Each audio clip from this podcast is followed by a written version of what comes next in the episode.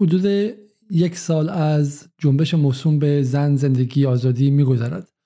از مسائل سیاست بین الملل و دخالت آشکار دولت‌های خارجی که در این قضیه و قائل بگذریم اما یک چیز قابل کتمان و انکار نیست و آن هم این که این اتفاقاتی که در سال گذشته افتاد نشان دهنده فاصله بین بخشی از جامعه ایران و سیاست های فرهنگی رسمی و مسلط در چند دهه گذشته در جمهوری اسلامی است در هر صورت کشیده شدن بخشی از اعتراضات به دانشگاه ها و همینطور هم مدارس و دبیرستان ها و دانش آموزان در سنین پایین نشان می‌دهد که حداقل اپوزیسیون و مخالفان جمهوری اسلامی ادعا می کنند که این نشان دهنده شکست سیاست های فرهنگی جمهوری اسلامی است اما خارج از رجزخانی های دو طرف خود مقامات اصلی جمهوری اسلامی از جمله آیت الله خامنه ای همواره درباره خطر تهاجم فرهنگی و سهمگین بودن حمله فرهنگی به ویژه آمریکا در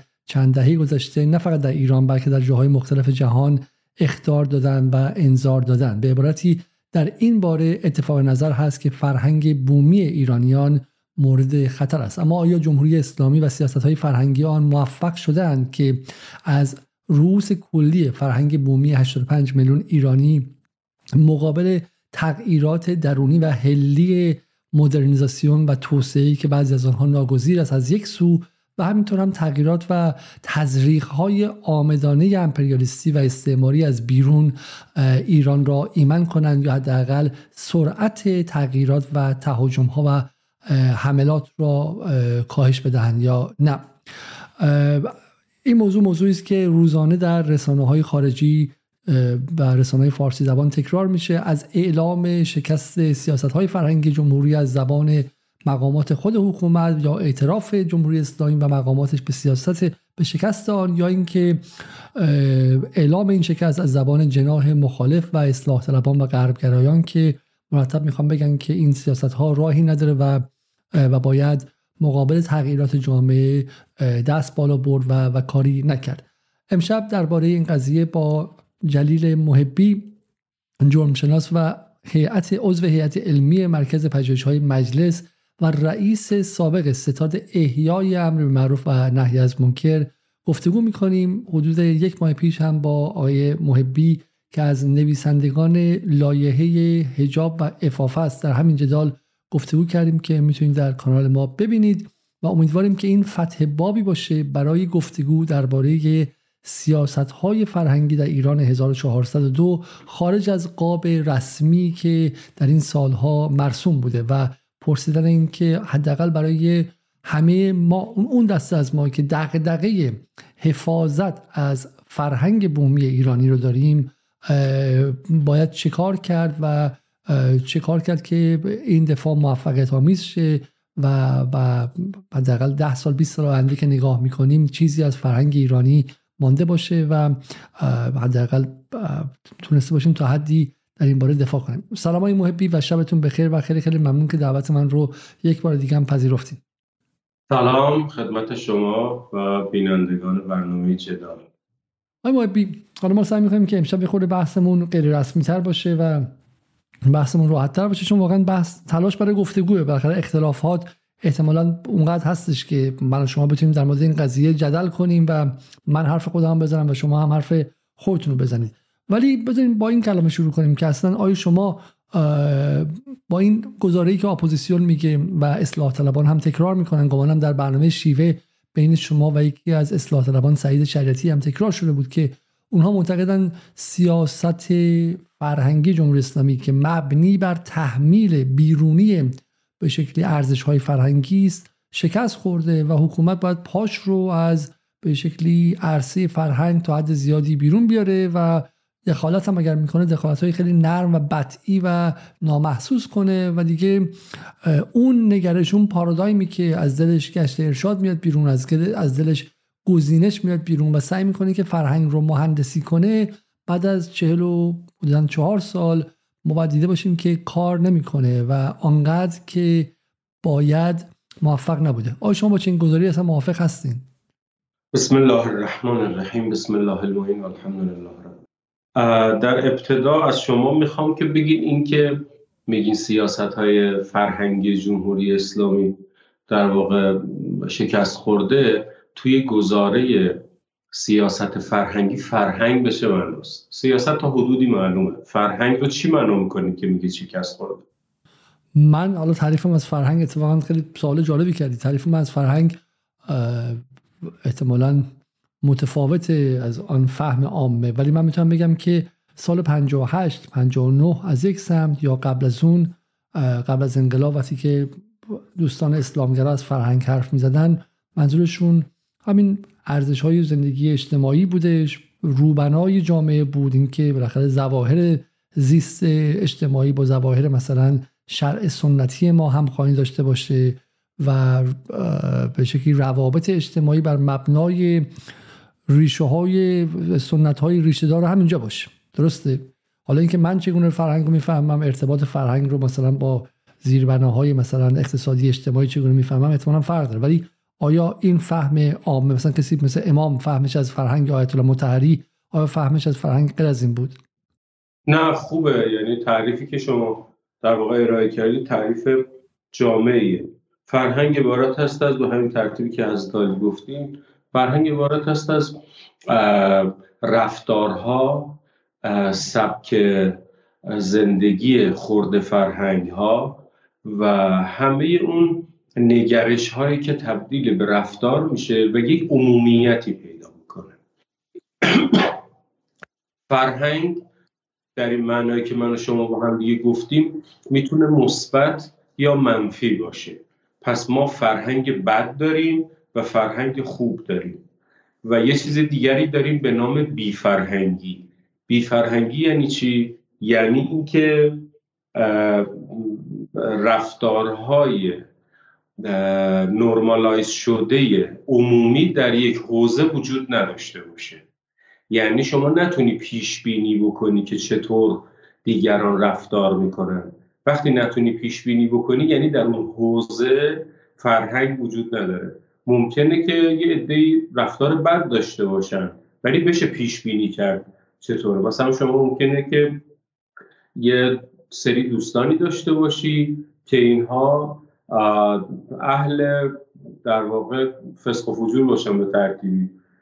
می‌تونی پیش بینی کنی که اگر به مهمانی اینها دعوت بشی و بری یه صحنه هایی مشاهده می‌کنی که برای شخصیت شما خوب نیست. اونها هم یه فرهنگی دارن فقط فرهنگشون از نظر شما در واقع غلطه. ولی اگر نتونی پیش بینی کنی که چه اتفاقی داره میفته و در واقع چه رفتاری از خودشون نشون میدن؟ اونجا بیفرهنگی حاکمه. بیفرهنگی کجا حاکمه؟ بیفرهنگی جایی حاکمه تضاد فرهنگ ها در واقع درش خیلی زیاد بشه. و شما نتونی پیش بینی بکنی که در مواجهه یه عده آدم با هم دیگه چه رخدادهایی اونجا احتمالا اتفاق میفته این چیزیه که من از فرهنگ اگر فرهنگ رو این تعریف بکنیم اصولا نمی‌تونیم بگیم که سیاست های فرهنگی جمهوری اسلامی شکست خورده یا پیروز شده. چون که سیاست های فرهنگی دامنه بسیار گسترده ای داره که این دامنه گسترده خوب و بد رو الان در داخل خودش داره. من این مثال برای شما بزنم. مثلا امروز از شما بری در جامعه بپرسی که رفتن و نظریات افکارسنجی در مؤسسات افکارسنجی پرسیدن که این نظرسنجی اخیر انجام شده. که آیا شما قبول دارید که مسئولین جمهوری اسلامی در سیاست گذاری هاشون باید از فرهنگ اسلامی استفاده بکنن؟ همه نه. هلوش 75 درصد گفتن بله ما قبول داریم. پس سوال بعدی این بوده که آیا شما قبول دارین که مسئولین جمهوری اسلامی در سیاست گذاریاشون از این آموزه های اسلامی استفاده می‌کنن؟ هلوش 80 درصد گفتن استفاده نمی‌کنن. پس این در همین حوزه شما می‌بینید که جمهوری اسلامی یک شکست داره یک موفقیت داره. موفقیتش اینه که تونسته جا بندازه که ارزش های اسلامی ارزش های نجات بخش جامعه است و باید در سیاست گذاری ها مورد استفاده قرار بگیره اما خود نتونسته خودشو به عنوان کارگزار این ارزش ها جا بندازه و به جامعه بگه که ببینید من در سیاست گذاری ها از در واقع آموزه های اسلامی استفاده می‌کنم. این مثال رو زدم بگم که گستره فرهنگ بسیار گستره بزرگی وسیعی و شما عرصه موسیقی رو داریم عرصه سینما رو داریم عرصه شهرنشینی رو داریم. عرصه روابط مرد با مرد در محیط کار زن با زن در محیط کار در محیط خانواده. در عرصه خانواده زن و شوهری عرصه پدر و فرزندی و مادر و فرزندی. و بگیر برو در دانشگاه و حوزه و هر جایی که یک مکان عمومی که یک سنفی از آدما یا گروهی از آدما اونجا در واقع راهشون میفته هر کدومش خورده فرهنگ های خودشو داره. و این گستره در درون خودش فرهنگ خورده فرهنگ های بسیار زیادی جا داده که بعضی از اینها جمهوری اسلامی درش موفق بوده بعضی از اینها جمهوری اسلامی درش موفق نبوده. پس سوال از اینکه جمهوری اسلامی های موفق بوده شکست خورده نمی‌تونه پاسخ داشته باشه. کجا شکست خورده؟ اگه از من می‌پرسی آیا جمهوری اسلامی در سیاست در واقع تبلیغ دین در شبهای قدر روز عرفه پیاده روی اربعین موفق بوده بنده میگم بله بعد شما سوال می‌کنی آیا در نماز جمعه موفق بوده؟ شرکت در نماز جمعه؟ من میگم نه. لذا شما کاملا باید به صورت گزارهای جزئی بپرسید که یه جایی موفق بوده یا یه جایی موفق نبوده. حالا حالا واقعا حالا اون بحثی شده میگه مردم میگن که به شکلی ما معتقدیم که آقا اسلام اسلام راه حل اما مسئولان اسلام رعایت نمی‌کنن. در مردم دارن میگن که یک اسلام واقعی وجود داره یک جو اسلام جوهری وجود داره که در ذات خودش راه حل مسائل اجتماعی حتی در سال 1402 این در واقع اصل و اساس اسلامگرایی به شکلی من می‌فهمم. من اسلامگرایی رو حالا من وقت به اسلامگرایی نقد می‌کنم. دوستان فکر می‌کنن که من دارم مسلمانی رو نقد می‌کنم در حالی که هیچ ارتباطی نداره شما می‌تونید مسلمان خیلی سفت و سخت باشه اما اسلامگرایی به عنوان آن چیزی که ما از حداقل از حسن بنا توی مصر می‌شناسیم در اشکال اخوانیش و بعد میاد بالاخره از سال 43 به بعد در ایران و در قالب ولایت فقیه توسط امام حالا اشکال به شکلی غیر تئوریک ترش توسط فدایان اسلام و غیره اینه که آقا بالاخره اسلام در شکل موجودش نه در شکلی که ما ازش به عنوان یک افق تعویلی و هرمنوتیک استفاده کنیم در شکل موجودش می‌تونه حل و فصل کننده مسائل اجتماعی ما باشه در عصر مدرن. درسته؟ بدون نیاز به میدییشن ها یا میانجی های مثلا عقل متفاوت و مدرن و اینا. چون بالاخره ما تو مسیحیت هم داریم. دموکرات مسیحیت تو آلمان از افق مسیحیت و افق الهیات مسیحی و تاریخ مسیحیت استفاده می‌کنه اما خب کاملا سکولار هستن. خب نمیان به نص صریح مثلا انجیل ارجاع بدن که برای حل مسائل کشور آلمان در سال 2023 یا مثلا بحث محیط زیستش یا مثلا مسائل دیگرش استفاده کنن. ولی اسلام گرایی در واقع همین بود که آقا اگه ما خود اسلام رعایت کنیم مسائل ما حل میشه. درسته یک اسلامی هم هستش که سرش توافق انگار هستش.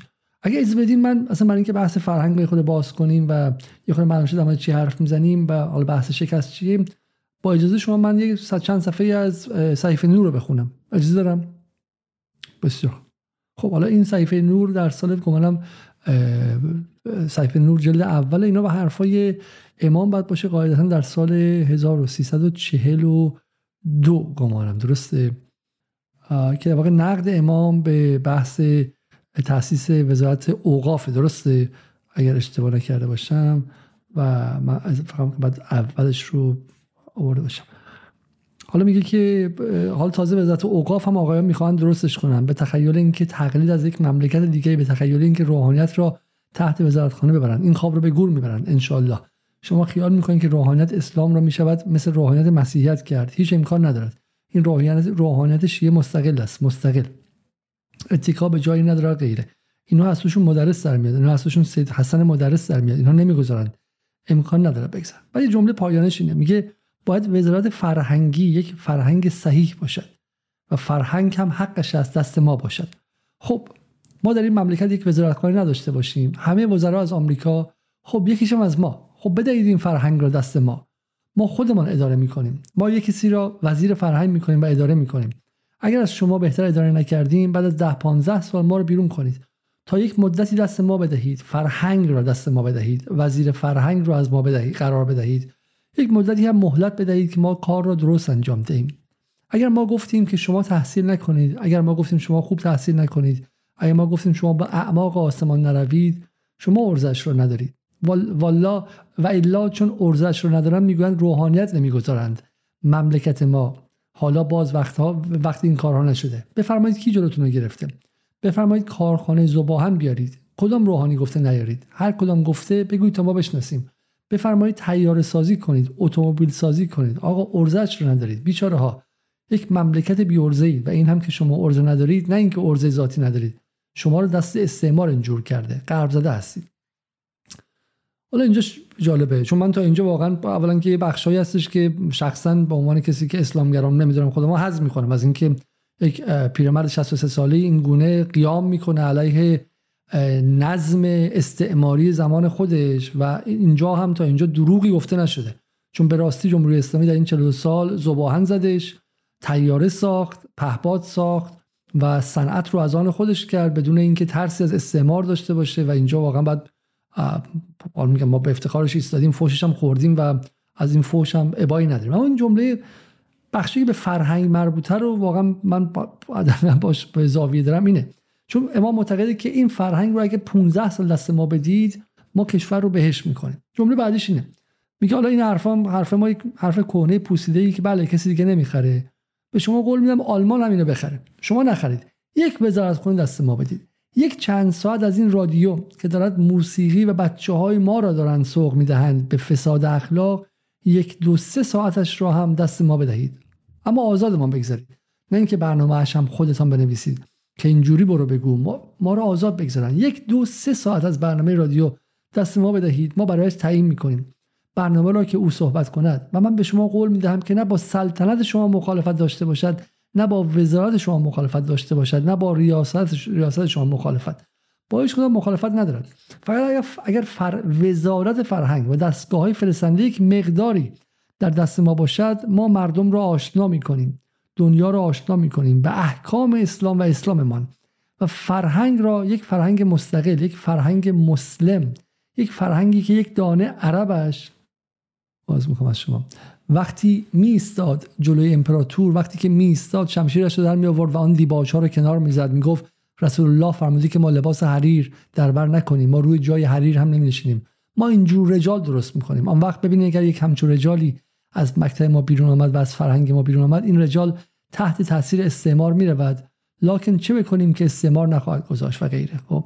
برای واقع امام گمان می‌کنه که با چند ساعت در حضور در رادیو و با گرفتن یک وزارتخانه فرهنگ می‌تونه فرهنگ رو که اسلامگرایان گمان می‌کنن زیربنای روابط اجتماعی از آن خودش کنه و از دل اون جامعه رو مقابل استعمار ایمن کنه و جامعه رو مستقل کنه. درسته؟ حالا مخالفین میگن که آقا بالاخره الان 42 ساله که نه فقط یکی دو ساعت رادیو بلکه چهار پنج کانال تلویزیون اول بعد تلویزیون افق بعد تلویزیون شبکه قرآن شبکه معارف و بعد سازمان سازمان اوقاف بعد سازمان سینمایی اوج بعد غیره غیره غیره همش هستش.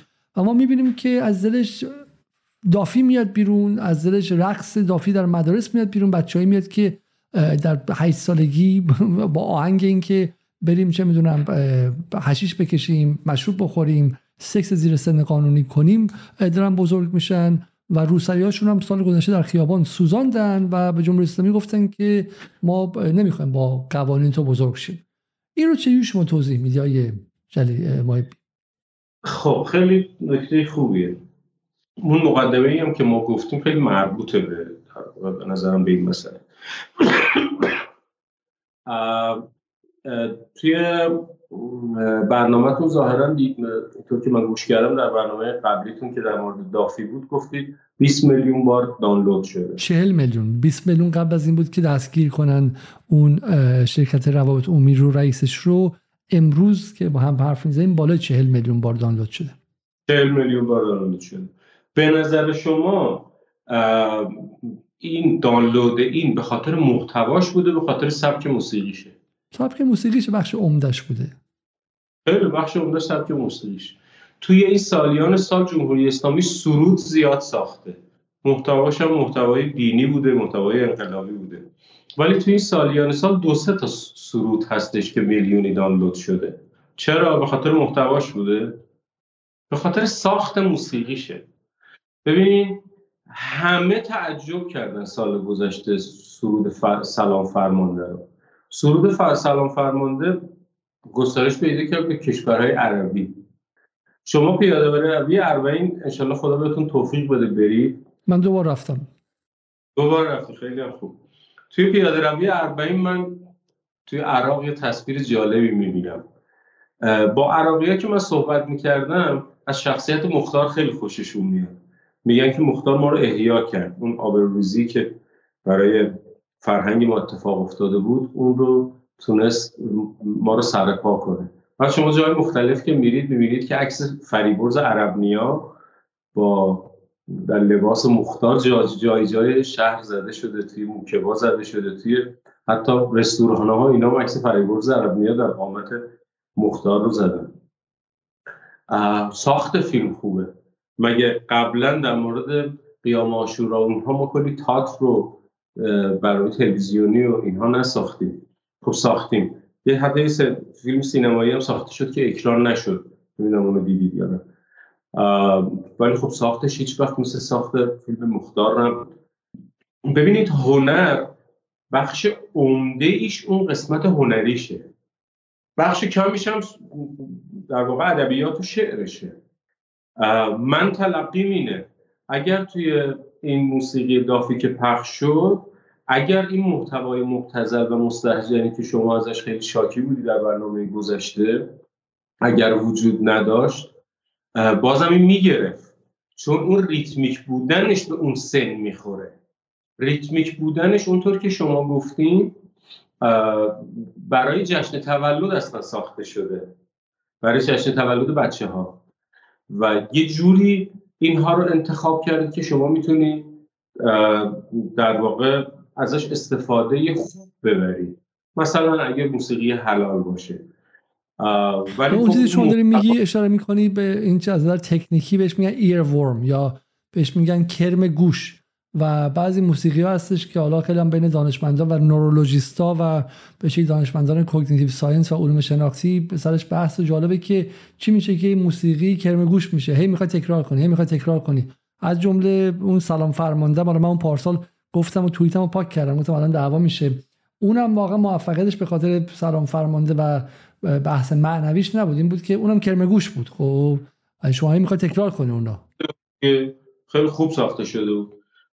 ولی ولی یه نکته هستش. ولی یه نکته هستش. سلام فرمانده رو یه خانواده سکولار امروزی ایرانی اگه بچه‌ش بخواد تکرار کنه تو دهنش می‌زنه. چون از خطوط قرمز ایدولوژیک یا از مرزهای ایدولوژیکش نگهبانی می‌کنه. سوژه از نظر فلسفی یا عامل فکری عامل سیاسی انسان در مقام سوژه سیاسی بالاخره به ایدولوژی خودش آگاهه و میگه اینو بگو اونو نگو. همونطور که من وقتی که من وقتی که این دافی رو شنیدم بلافاصله گوشام تیز شد. گفتم این یعنی چی؟ اون یعنی چی؟ اینو واسه چی گذاشتم؟ بچه برادر من 12 سالشه. واسه چی داره گوش می‌کنه؟ یعنی من یه پاسبانی از مرزهای فکری و عقیدتی دارم. اما تو دهه 60 مثلا جامعه ایران داشتش. این که جامعه ایران به هیچ جاش نیستش که توی اینجا محتوا چیه و همین که ریتمش خوشگله باش میرخصه خب یعنی یک تغییر فرهنگی کلان. چرا؟ چون ما قبل از انقلاب خانواده هامون تلف... رادیو و تلویزیون رو توی اصلا نمیخریدن که دچار این فرهنگ نشن. نه اینطور نیست. این تغییر فرهنگی نیست. ببینید جذابیت موسیقی توی دستگاه مختلف ریتم خوندن خود تقسیمندی پاپ و سنتی هر کدومش یه ای از آدم ها رو جذب می‌کنه. آقای شجریان که به رحمت خدا رفته بود یه ای از اینایی که کلیپ های غیر رسمی می‌سازن رفته بودن توی مراسمشون. میکروفون گرفته بود می‌پرسید که شما موسیقی های آقای شجریان رو گوش می‌دادین؟ همه می‌گفتم بله. می‌گفت مثل کدوم؟ می‌گفت مثل مرغ سهر تقریبا از 20 نفر پرسید 20 نفر گفتن مرغ سهر چون مرغ سهر بود که می‌تونه ریشه به دوون همه بشنون. ولی خب خیلی موسیقی خوبی داره که مال یک طبقه خاصه. شما الان به نظرتون در جامعه پنجاه سال گذشته ایران شجریان بیشتر شنیده شده یا محسن چاوشی. حدس می‌ذارم محسن چاوشی. خیلی زیاد. یعنی محسن چاوشی و خیلی زیاد در واقع مردم شنید چون این ریتم شوریه که به تعبیر شما کرم گوش میشه و میفته یه چیز دیگه بگم. هفته دو هفته پیش مسابقات کشتی بود. سایت سایت نه اینستاگرام در واقع فدراسیون جهانی. کلیپ های مختلف کشورهای مختلف و تمریناشون رو میذاشت. تمرینی که از ایران گذاشته بود با یک تیکه از مدداهی محمود کریمی که هیدر هیدر می‌گفت در واقع روی هم گذاشته بودن به طبیعه شما سینک کرده بودن روی همدیگه این انقدر جذاب بود یه دفعه گرفت. یعنی هر کی می‌رسیدی می‌گفت اینو شنیدی؟ این فدراسیون جهانی اینو گذاشته. اون تصاویری هم که از تمرین بچه های کشتیگیر گذاشته بودن کار به جایی رسید که ضد انقلاب بعد شکست یکی از کشتیگیرامون شکست از کشتیگیر آمریکایی. برگشت که جلوی آمریکایی زیاد هیدر هیدر نکن. اونم شنیده بود. حرف شما اینه که حرف شما اینه که آقا میگه که ما بحث هنر و بحث اینا بحث فرمه و ما الان ما مگه فرم های جذاب داشتیم مثل هالیوود می‌تونستیم قلب ها رو در ابعاد میلیونی تسخیر کنیم. و همین خیلی وارد بحث محتوایی و بحث تحلیل محتوا نشید. درسته؟ محتوایی بحث جداگانه ای اونو سوالی که مطرح میشه. شما ریتم رو ریتم رو نوع موسیقی رو اون چیزی که جوون پسنده اون چیزی که عاشق پسنده اون چیزی که پیرمرد پسنده پیرزن پسنده اینها رو باید کاملا از همدیگه تفکیک کنه بعضی خوششون میاد بعضی خوششون نمیاد. نه حالا حالا قبل از شما ادامه بدیم نه بحث اینه که خود همین فرم هم بالاخره محصول جمهوری اسلامی نیستش که محصول عقب نشینی جمهوری اسلامیه. این فرم در سال 60 بین خانواده های متشرق غیر ممکن بود که اجازه بده کسی گوش کنه. حتی سلام فرمانده هم غیر ممکن بود بدن گوش کنه. اینکه جمهوری اسلامی در سال 1401 سلام فرمانده ازش میاد بیرون برای اینکه در مقابل این فرم موسیقی غربی که سال 56 یک کسی مثل امام میگفتش که این رو شاه آورده که جوانان ما رو مسموم کنه تیکه تیکه عقب رفت از دهه 70 موسیقی پاپ رو زیر فشار موسیقی پاپ غربی اجازه داد که در داخل ساخته شه و به تدریج اومد به اینجا رسید. خب بالاخره این فرم هم فرمی نیستش که درونی و ذاتی سنت ما بوده باشه که. ببینید موسیقی یک عرصه که بسیار غیر قابل دفاع هم نفیش هم اثباتش. یعنی شما موسیقی می‌تونید داشته باشید که حلال باشه. آقای خامنه یه دفعه رفتن صدا و سیما یا موسیقی دارای صدا و سیما اومده بودن پیششون نمی‌دونم دهه هفتاد. گفتن که بعضا ممکنه یه موسیقی به وجود بیاد که حتی شما بلیط بخرید برید موسیقی رو گوش کنید. موسیقی متعالی. اینو توی روزنامه های دهه هفتاد من خوندم. یه موسیقی هم حتما هست که موسیقی در واقع حرامه. موسیقی که انسان رو به شهوت و مثل همین دافی به غضب تحریک می‌کنه. موسیقی که انسان رو به ظلم تحریک می‌کنه. موسیقی که انسان رو به عدالت تحریک یعنی انقدر دامنش دامنه از هر طرف غیر قابل دفاعیه. ما مرجع تقلید داشتیم در صد سال گذشته گفته کف زدن حرامه. مرجع تقلید هم داریم مثل آقای خامنه ای در مورد موسیقی حرفای دیگه نیست. حالا من فکر می‌کنم چون داره بحثمون دور میشه آیه جبدی آیه, محبی. آیه از بدیم این ویدیو رو ببینیم که مخاطب بدونیم کجاست برای کسایی که برنامه قبلی رو ندیدن و یه سی ثانیه‌اش ببینیم و با هم برگردیم.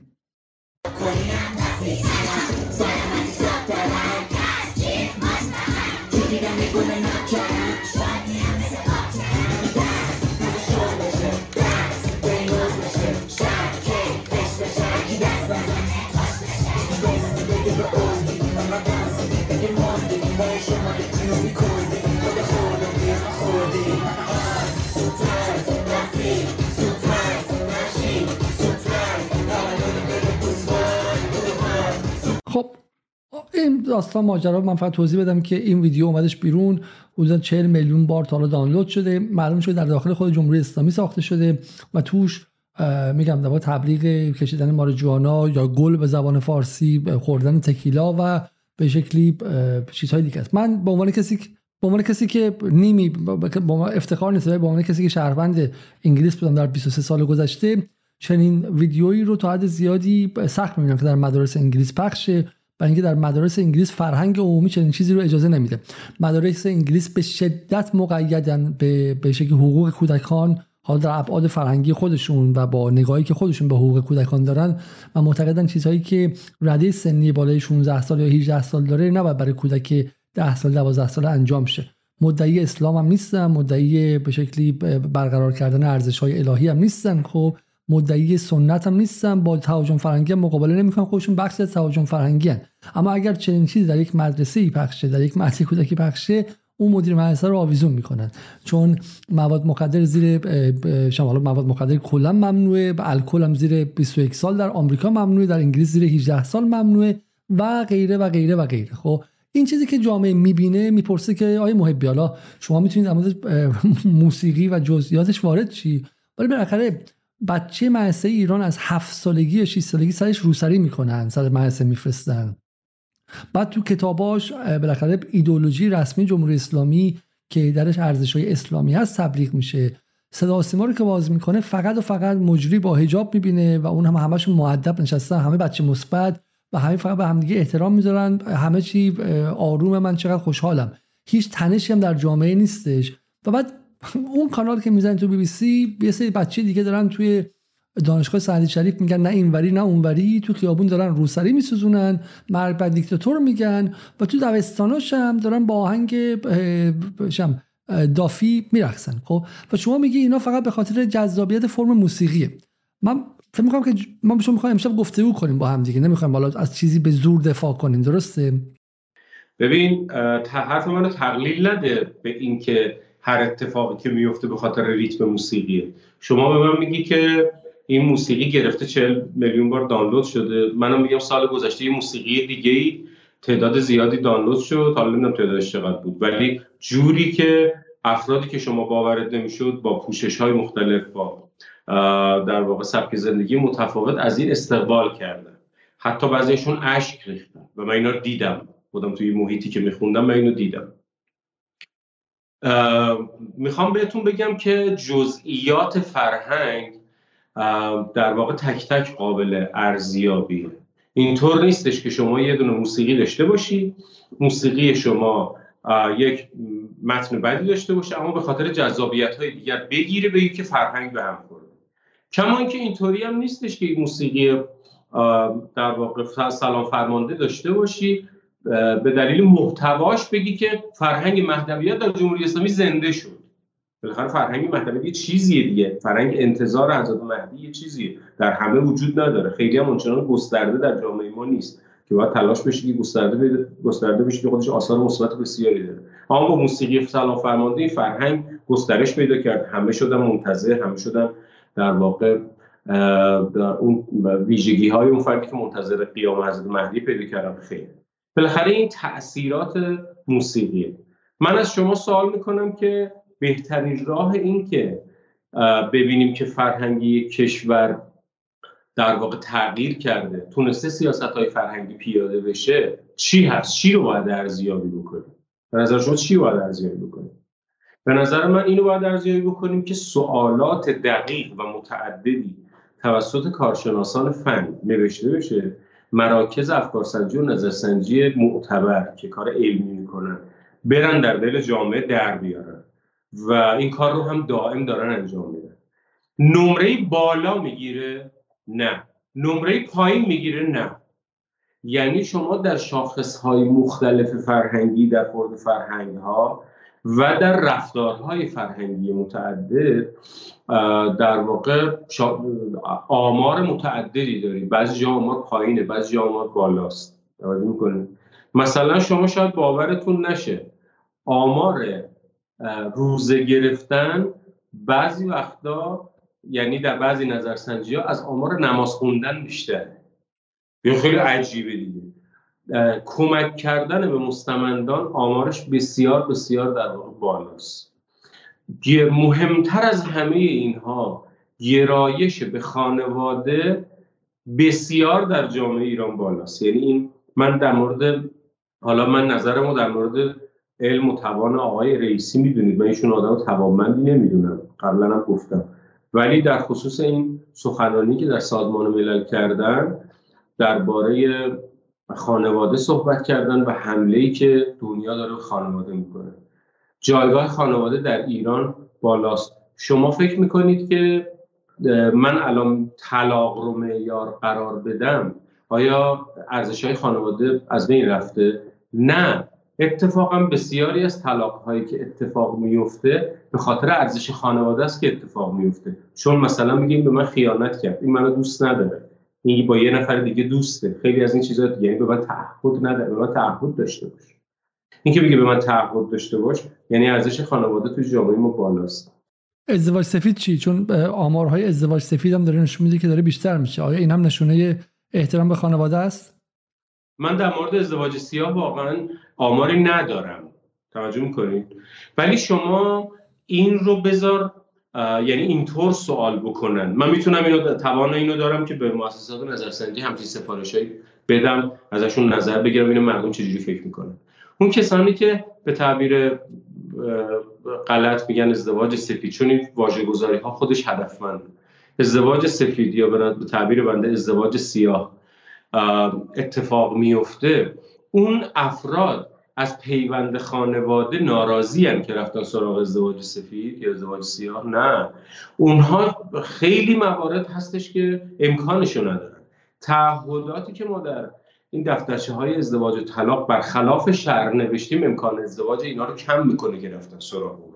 توجه یعنی نیست نسبت ازدواج تغییر بکنه بعد برن سراغ اون یعنی خیلی وقت از اینو قبول دارین آقای علیزاده. خیلی وقتها آدم ها رفتار شما یواش هر گونه همخوابگی رو هم به اسم پیشرفت فضایل اسلام می‌خوایم بنویسید و می‌خوایم برای جمهوری اسلامی فاکتور کنید. اینکه طلاق خوب است یا بد رو من کاری ندارم ولی جمهوری اسلامی و در واقع اسلامگراها قبل از قبل از انقلاب با اشاره به آمار طلاق تو آمریکا می‌گفتن ببین چه جامعه مریضی داره. خب جامعه داره که بچه‌هاش چه می‌دونم خارج از ازدواج به دنیا میان روابطشون خارج از ازدواج رسمیه و و به شکلی طلاقشون هم بالاست. و یعنی مسلمه که طلاق به تنهایی نشونه.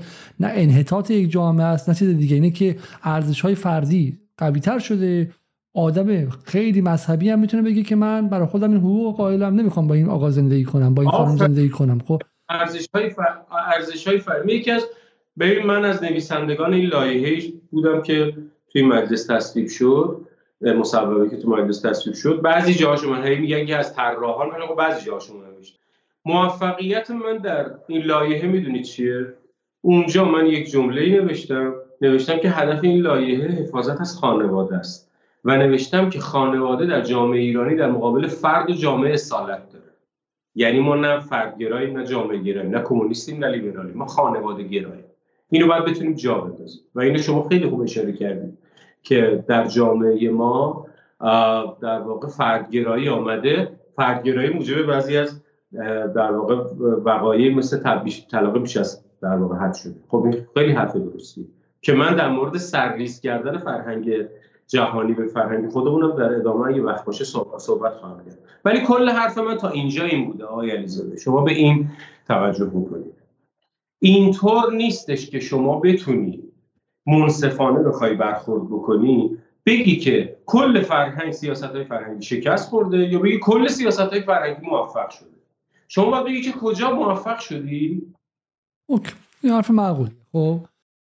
من چند تا برای اینکه شما با شما همراهی کرده باشم چند تا رو بگم که ما موفق نشدیم. مثلا ما موفق نشدیم واقعا. یک موسیقی برای جمهوری اسلامی. برای فرهنگ ایرانی اسلامی امروز طراحی بکنیم که بگیم که موسیقی های ما خواننده های ما سازنده های ما این چارچوب و معیاره. ببین شما در من انتقادم به برنامه قبلی شما خیلی انتقاد بنیادین و ریشه‌ایه که یه تیکش اینجا به شما میگم. شما میگید که در فرهنگ انگلیس شراب خوردن 18 ساله در فرهنگ آمریکا 21 ساله. سکس زیر 18 سال ممنوعه نمی‌تونی کار انجام بدی معناش اینه که چارچوب داره.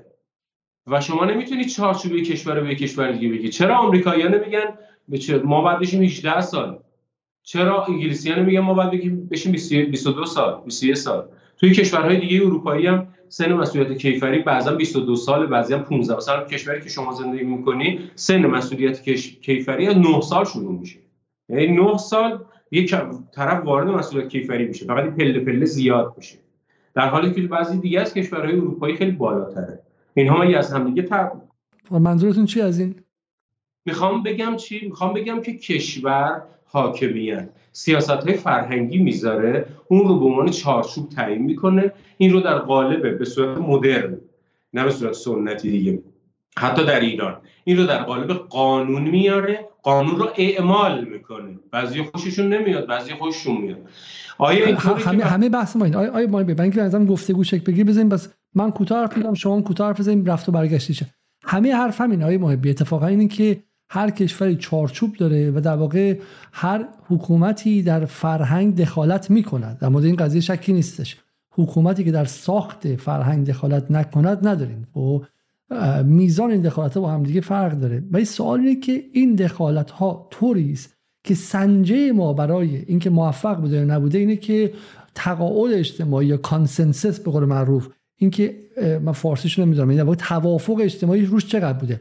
اگه سیاست هایی بذاریم که بعد توش قیام های شهری شورش های فرهنگی به وجود بیاد جوونا بریزن ماشین آتیش بزنن. مثل مثلا قبلا تو دهه 60 و اینا خب 1968 تو فرانسه شورش فرهنگی دیگه. برای اینکه سیاست های فرهنگی تحمیل دولت فرانسه با اون نسلی که از دل جنگ جهانی دوم اومده نمی‌خونه. اون نسل می‌خواد خیلی آزادتر باشه با هم دیگه به چند تضاد می‌کنن بحث همینه که آقا اینا بالاخره موفق یا موفق بودنش اینه که آقا بالاخره جامعه همراهی می‌کنه نمی‌کنه. حرفی که ما در مورد ایران داریم می‌ذاریم این که به نظر میاد یا در ادعا میشه که حکومت یه جنس سیاست می‌خواد. فلسفی هم بخوام بگم نگاهش به سیاست. حالا شما اولا که خیلی نگاهت مدرنه و یه حالا من تاریخیت توش ندیدم ولی همین که میگی طلاق لزوما چیز بدی نیستش خودش به نظرم یه قدم جلویه. ولی اون کسانی که از منظر منابر رسمی حرف می‌زنن نگاهشون خیلی ترانسندنت یا استعلاییه. به این معنی که برای کسایی فلسفه آگاه نیستن یک امریه که بیرون از زمان و مکان وجود داره. درسته؟ یعنی به صورت مطلق بیرون وجود داره. و با تاریخ عوض نمیشه. در حالی که ما می‌تونیم بگیم آقا ما مثلا ارزش و هنجارمون نجابته یا مثلا حیاس یا مثلا به شکلی توافق مثلا چینیا روی هارمونی و به شکلی هماهنگی بین زن و مرد حرف می‌زنن. خب این هماهنگی تو قرن سوم یه چیز تو قرن هفتم یه چیز دیگه است. درسته؟ ما در ایران اومدیم خودمون قضیه رو و ارزش های فرنگی رو خیلی سفت و سخت تعریف کردیم. جامعه خورده بهش تلق خورده کله همدیگه رو شکوندن. درسته؟ وگرنه ما می‌تونستیم ارزشمون طوری پلاستیک و منعطف تعریف کنیم بگیم آقا الان هم اتفاقا حجاب همینه. این که شما روسری دارید با حیا هستی حجابه. شما بهش اعتراض دارید دیگه آقای علیزاده. یعنی شما اگر کل فرهنگ رو نه خورده فرهنگ ها نه لبه های فرهنگ رو کل فرهنگ رو سیال در واقع تعبیر بکنی به جایی می‌رسی که در یک کشور دیگه این فرهنگ تغییر می‌کنه و دیگه شما نباید تعجب کنی مثل برنامه قبلیتون که گفتیم من شما گفتی شما غلط می‌کنی برای دختر زیر 18 سال و پسر زیر 18 سال همچی چیزایی تجویز می‌کنی. خب فرهنگ سیال تغییر می‌کنه برای به خواننده آهنگ گفتم به خواننده آهنگ گفتم. آره دیگه. یعنی این وقتی که شما اینو سیال در نظر در حالی که فرهنگ فرهنگ صحیح. گفتم فرهنگ بعد خوب و بی فرهنگ فرهنگ صحیح دو در واقع ویژگی داره. یک قسمتیش به صورت متسلب سخت اونجا باقی میمونه. یه قسمتیش هست که تغییر می‌کنه. مثلا الان شما همه روبری من نشستی کت پوشیدی با یقه گرد. من یادمه کت پوشیدن و با یقه گرد در دوره‌ای که داشت مد می‌شد دهه هفتاد اولش چیز بدی در حالی که همه باید کت با یقه ایستاده میپوشیدن دیگه. یعنی با این یقه دار لباس یقه دار میپوشیدن.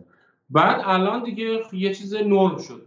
این قسمت از فرهنگ به دست مردمه و این یعنی نوع نوعی از اینها. اما شما بگید که آقا من می‌خوام کت بپوشم بقیه جام بره. یکی بگید من می‌خوام کت بپوشم بقیه جام برهنه باشه. اینو میشه قسمت صلب قضیه. همین چند روز پیش توی یکی, یکی از کشورها کنگره یکی از کشورها پارلمانشون تصویب کرد که آقایی که اومدی پشت تیریبون پارلمان وایسادی صحبت می‌کنی شلوارک پوشیدی تا زانو. تو نمی‌تونی این کار انجام بدی. قانون تصویب کرد که تو پارلمان نماینده پارلمان نمی‌تونه شلوار تا زانو بپوشه بعد تو پایین بپوشه. این میشه اون قسمت صلح بفر من فکر که چون شما از منظر حقوقی میای ما اینجا واقعا مثلا گفتگومون شکل نمی‌گیره چون مبنای مشترک نداریم. مثلا من بگم مثلا چیه. ما در مورد این قضایه با هم دیگه شما مثلا یه نگاه تحلیلی می‌کنه به قضیه فلسفه تحلیلی می‌کنه من بگم مثلا اون چیه. مثلا ما اینه که بالاخره میگم اسلامگرایی ما امام خوندم براتون. معتقد بود که تو تعریفم از فرهنگ نداده بود که آقا شاه فرهنگ ایران رو غربی کرده.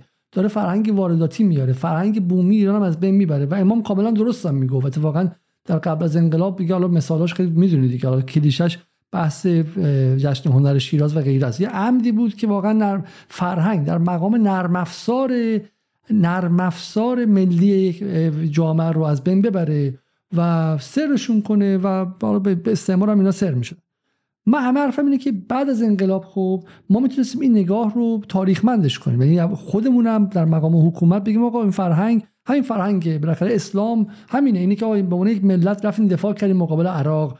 مقابل آمریکا وایسادی این تحریمتون رو ازش پیوستگی اجتماعی دارید با هم دیگه آشورا که میشه با هم آشورا داریم نوروز که میشه تمام ایران یک دفعه برپا میخیزه. آشورا یک دفعه تمام برپا میخیزه. خب این فرهنگ دیگه. چیزی که به صورت خودانگیخته اسپونتینوس بدون امر بدون قر... بدون بخشنامه یک جامعه رو به تحرک وادار کنه. مشکل جای شروع میشه. آیه محبی بذار من بگم. اگه فکر می‌کنین که این جواب بده مثلا بحث ما اینجا تازه شروع میشه. مشکل جای شروع میشه که در دل اون تفکر جمهوری اسلامی باور به این بود که جامعه رو می‌توان مهندسی فرهنگی کرد. یعنی اون جایی هم که حالا جامعه هنوز این ور اونور میره رو میشه میشه با گشت ارشاد با کمیته با سارالله با اخراج از دانشگاه با گزینش با به شکلی تلویزیونی که کاملا ببندیم و غیره مهندسی فرهنگی کرد. و این باعث شد که ما در ایران سوژه های مقاوم داشته باشیم. subject این در واقع resistant subject کسایی که من ممکنه شما به شما مثلا پدر من باشی بگی آقا شب خونه دیر نیا. من خودم می‌دونم که آقا بیرون از یه ساعتی بعد خطرناکه چاقو کش داره دزد داره و غیره. خودم می‌خوام زود بیام. دفعه دوم که سرم داد می‌زنی میگم به تو چه ربطی داره؟ خب من من میشم پدر منی؟ میشم صاحب من که نیستی که؟ مثلا دلم می‌خواد دیر بیام. خب و این تبدیل به تضادی میشه. هویت من یواش یواش در تضاد با شما ساخته میشه. من میشم سوژه مقاوم. ما هر روز در ایران بخشی از جامعه رو داریم که پا روی شما اگه میگی که زیبا کلام پا روی پرچم آمریکا بذاره یا نذاره ما یه بخش عمده جامعه رو داریم که هر روز پا روی بخشنامه و سیاست و قانون فرهنگی ایران می‌ذاره. از جمله بچه حزب وارد توییتر میشه وارد اینستاگرام میشه خب؟ و اونجا حضور داره و عملا داره علیه فرهنگ دستوری حکومت مقاومت می‌کنه.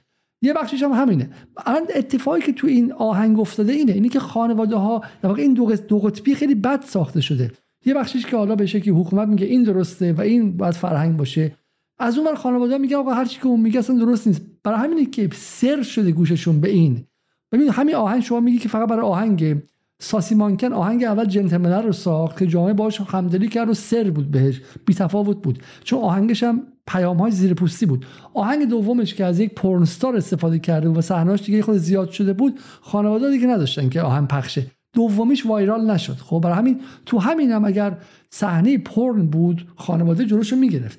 ولی به اینکه تا اینجا آمده تا اینجا سر شده برای اینکه بیخیالش شده. چون فکر می‌کنید که داره چیزی از اون هر چقدر که از اون هیته رسمی کوچولک حکومت ساز خارج شه انگار یه آزادی به دست آورده. خب همه حرف ما اینه که یک آیا شما معتقدید که قبول داری که نظام توی جاهای بخشایی خواسته مهندسی فرهنگی کنه؟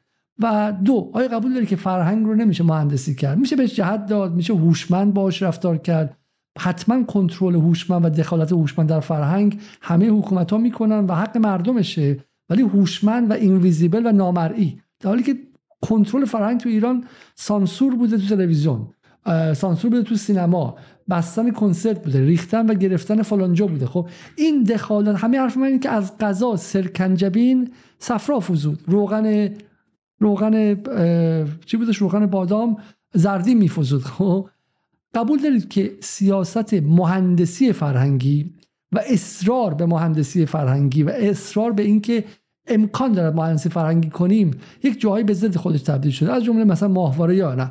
بعضی میگه نه اگه ما این کارو نمی‌کردیم سرعتش ده برابر می‌شد. اگه تو همون پلیس هم نمیری خونه مردم دیش ماهواره رو بگیره از اینم بدتر می‌شد. خب؟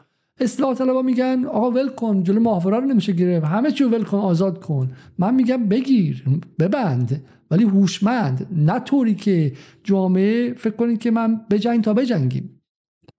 بحث من اینه. جواب خودتون رو آخرش خودتون دادین آقای علیزاده. به وقتی که شما از واژه مهندسی استفاده می‌کنی گویی که می‌خوای از این واژه بدی استفاده بکنی در توضیحاتت. ببین شما یه جسم 200 کیلویی رو بخوای نیم جابجا بکنی مهندسی به تو میگه که یه اهرم بیار یه پایه بیار تا بتونی اینو جابجا بکنی. ولی شما ور میده کلنگ ور میداری اینو خوردش می‌کنی خوردهاشو می‌بری میریزی اون خب؟ وقتی که شما من, من اون دفعه پیش تو برنامه شما گفتم که من به یه آقایی گفتم اگر راهی غیر از گشت ارشاد وجود داشته باشه که ما به وسیله اون بتونیم هجاب الزامی و پوشش الزامی تو جامعه داشته باشیم شما قبول می‌کنی؟ گفت نه. گفتم تو نفوذی. تو می‌خوای حتما تو جامعه تنش وجود داشته باشه. و من این رو توی مجلس هم شنیدم. من از یکی از های مجلس شنیدم که گفت که پلیس و چکمه چکمه اقتدار نظامه. یعنی اون می‌خواد یک این تقابله وجود داشته باشه. من می‌خوام اینو به شما عرض بکنم. اون چیزی که از مهندسی فرهنگی استفاده می‌کنی یک معنای لغوی داره. ولی مثال هایی که می‌زنی همش بیل و کلنگه. در حالی که شما از مهندسی که استفاده می‌کنی یعنی من از ابزار هوشمند می‌خوام استفاده بکنم. مهندسی یعنی چرخدنده داشته باشه مهندسی یعنی تصفیه داشته باشه. حالا چیزی که من از مهندسی مکانیک و ماشین هم می‌فهمم که اونجا بالاخره چرخدنده وجود داره یه مدار وجود داره تصفیه وجود داره اینا رو به هم دیگه چیز می‌کنه. شما روغن ماشین 4 لیتر روغن ماشینت بشه دو لیتر کم بشه روغن ماشینت ماشین درست کار نمی‌کنه چرخدنده ها رو هم دیگه قرار نمی‌گیرن. جامعه چرخدنده هایی داره. این ها باید روی هم باشن و میان اینها باید روغن وجود داشته باشه. این به چرخه میشه مهندسی. پس مهندسی فرهنگی چیز خوبیه. اما آیا ما مهندسی فرهنگی می‌کنیم؟ ما مهندسی فرهنگی نمی‌کنیم. من همین الان که دارم با شما این اختلاف نظر رو دارم با یه عده دیگه مقابل شما اختلاف نظر دارم که اونا دیروز یکیشون استفاده کرده میگه که امر معروف و نهی از منکر اگر با غضب و تندی باشه غضب مقدسه. بابا یه ولی فقیه تو این کشور وجود داره. گفته امر معروف و نهی از منکر در حوزه حجاب باید با مهربانی و محبت باشه. بعد ما اینو آوردیم تو قانون. آقا یه عده رگ گردنشون زده بیرون. میگه چرا میگی که امر معروف باید با مهربانی باشه؟ یعنی بیل و کلنگ و ابزار خشن و شما جای مهندسی فرهنگی نگنجو برای تخریب مهندسی فرهنگی. آقا الان جامعه شناسایی مشهور مال اسم نبرن. شما علوم اجتماعی خوندید خب؟ همه حرف ما همین اینجا حل کنیم مثلا به ادامه بحث راحت تره من معتقدم جامعه رو نمی‌توان مهندسی کرد. تفکر مهندسی به تفکر به واقع به نوعی از فهم از مدرنیتی برمیگرده که ما گمان می‌کنیم که آقا بالاخره مثلا چم یه قوانین همون همون چیزی الان غربگراها تو ایران دارن. فکر می‌کنن که غرب سکولار شد بعدم چه می‌دونم فلان کرد فلان کرد تموم شد مدرن شد. در حالی که خیلی پیچیده تر از این حرفاست. شما جامعه امر ارگانیکه می‌تونی مثل کار باغبانی مثل کار یه پزشک بگی آقا اگه بدوی فلان کنی مثلا چم سلامتر ممکنه قدرت بلندتر شه. اگه مثلا کود بدی بهش آب بدی ممکنه این درخت به اون سمت بره. اما مهندسی چیزی است که شما می‌تونید خروجی رو به صورت 100 درصد و با یقین پیش بینی کنی. ما این بخشنامه رو میدیم این بودجه رو میدیم این گزینش رو انجام میدیم و جامعه ایران با حجاب میشه. بعد هر سال میدیم که جامعه ایران با حجاب نمیشه. شل حجابا بیشتر میشه شل حجاب به بد حجاب تبدیل میشه و شما داری انگار هول میدی طرف رو به سمت مقابل. همه حرف من اینه که جامعه رو بعد از 50 سال که 50 سال چه؟ 120 سال. هم غربگراها تو ایران از آخونزاده و تقیزاده و بعدم چه می‌دونم امثال هدایت و غیره فروغی و غیره. هم اینها تصور این داشتن که میشه مهندسی فرهنگی که برای این به شکلی توی بیهجابی رو کشف هجاب به وجود آوردن دیگه. کشف هجاب این مهندسی فرهنگی. کشف هجاب و هجاب اجباری در سال 59 هر دو مهندسیه. ایل و کلنگ انجام شد. با مهندسی انجام شد. من یه در مورد واژه مهندسی چیز بگم. شما شاید احتمالا شما نمی‌دونید. واژه مهندسی احتمالا توی اون جاهایی که توی اسناد پشتیبان ما نوشته شده توسط طلبه ها نوشته شده. مهندسی اون چیزی نیستش که تو ذهن شماست. در زبان عربی به در واقع متخصصین علوم انسانی هم میگیم مهندس. مهندس و حضرات الانسانیه. یعنی متخصصین حوزه های انسانی. مهندسی اینجا یعنی امر تخصصی. معناش این نیست که حتما مهندس که به عربی یعنی هندسه دان یعنی کسی که هندسه میدانه. درسته؟ آره اینجا این, این واژه مهندسی که اینجا به کار رفته همون همون معنایی که شما دارید میگی یعنی شما از این واژه فرار نکن. ما با کلمه کاری نداریم که. ما با اون مفهوم کار داریم. شما بهترین واژه‌ای که استفاده کردی کلمه هوشمندی بود.